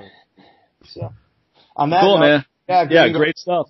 Thank you. Thanks for all the time. Yeah, Instagram uh, is Austin Healy Aries. If you do all that, I'm sure you tag her. And I got a book out you can find on my ProWrestlingTees.com uh, store called Food Fight. You can find out how I uh, stopped eating cheese and started eating uh, kale.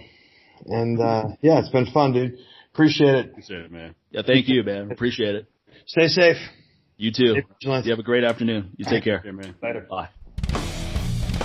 That wraps up this week's Live Life Aggressively show. Be sure to head over to MikeMahler.com and NewWarriorTraining.com. Use the coupon code LLA12 and receive 12% off of your total purchase at either of those websites. Also, for more personal protection tips, make sure you head over to NewWarriorDefense.com. Support the production of the Live Life Aggressive show by heading over to Patreon.com and becoming a patron. Simply go to patreon.com slash LLA podcast. All Patreon subscribers receive Patreon only access to our brand new show Afterlife, which is a brand new behind the scenes episode that is not available to the public. Our Patreon subscribers also get to enjoy bigger discounts on all of our products by receiving Patreon only discount codes beginning at 15% off on all products on MikeMahler.com and NewWarriorTraining.com. Don't forget to rate and review us on Apple Podcasts, Spotify, and Stitcher.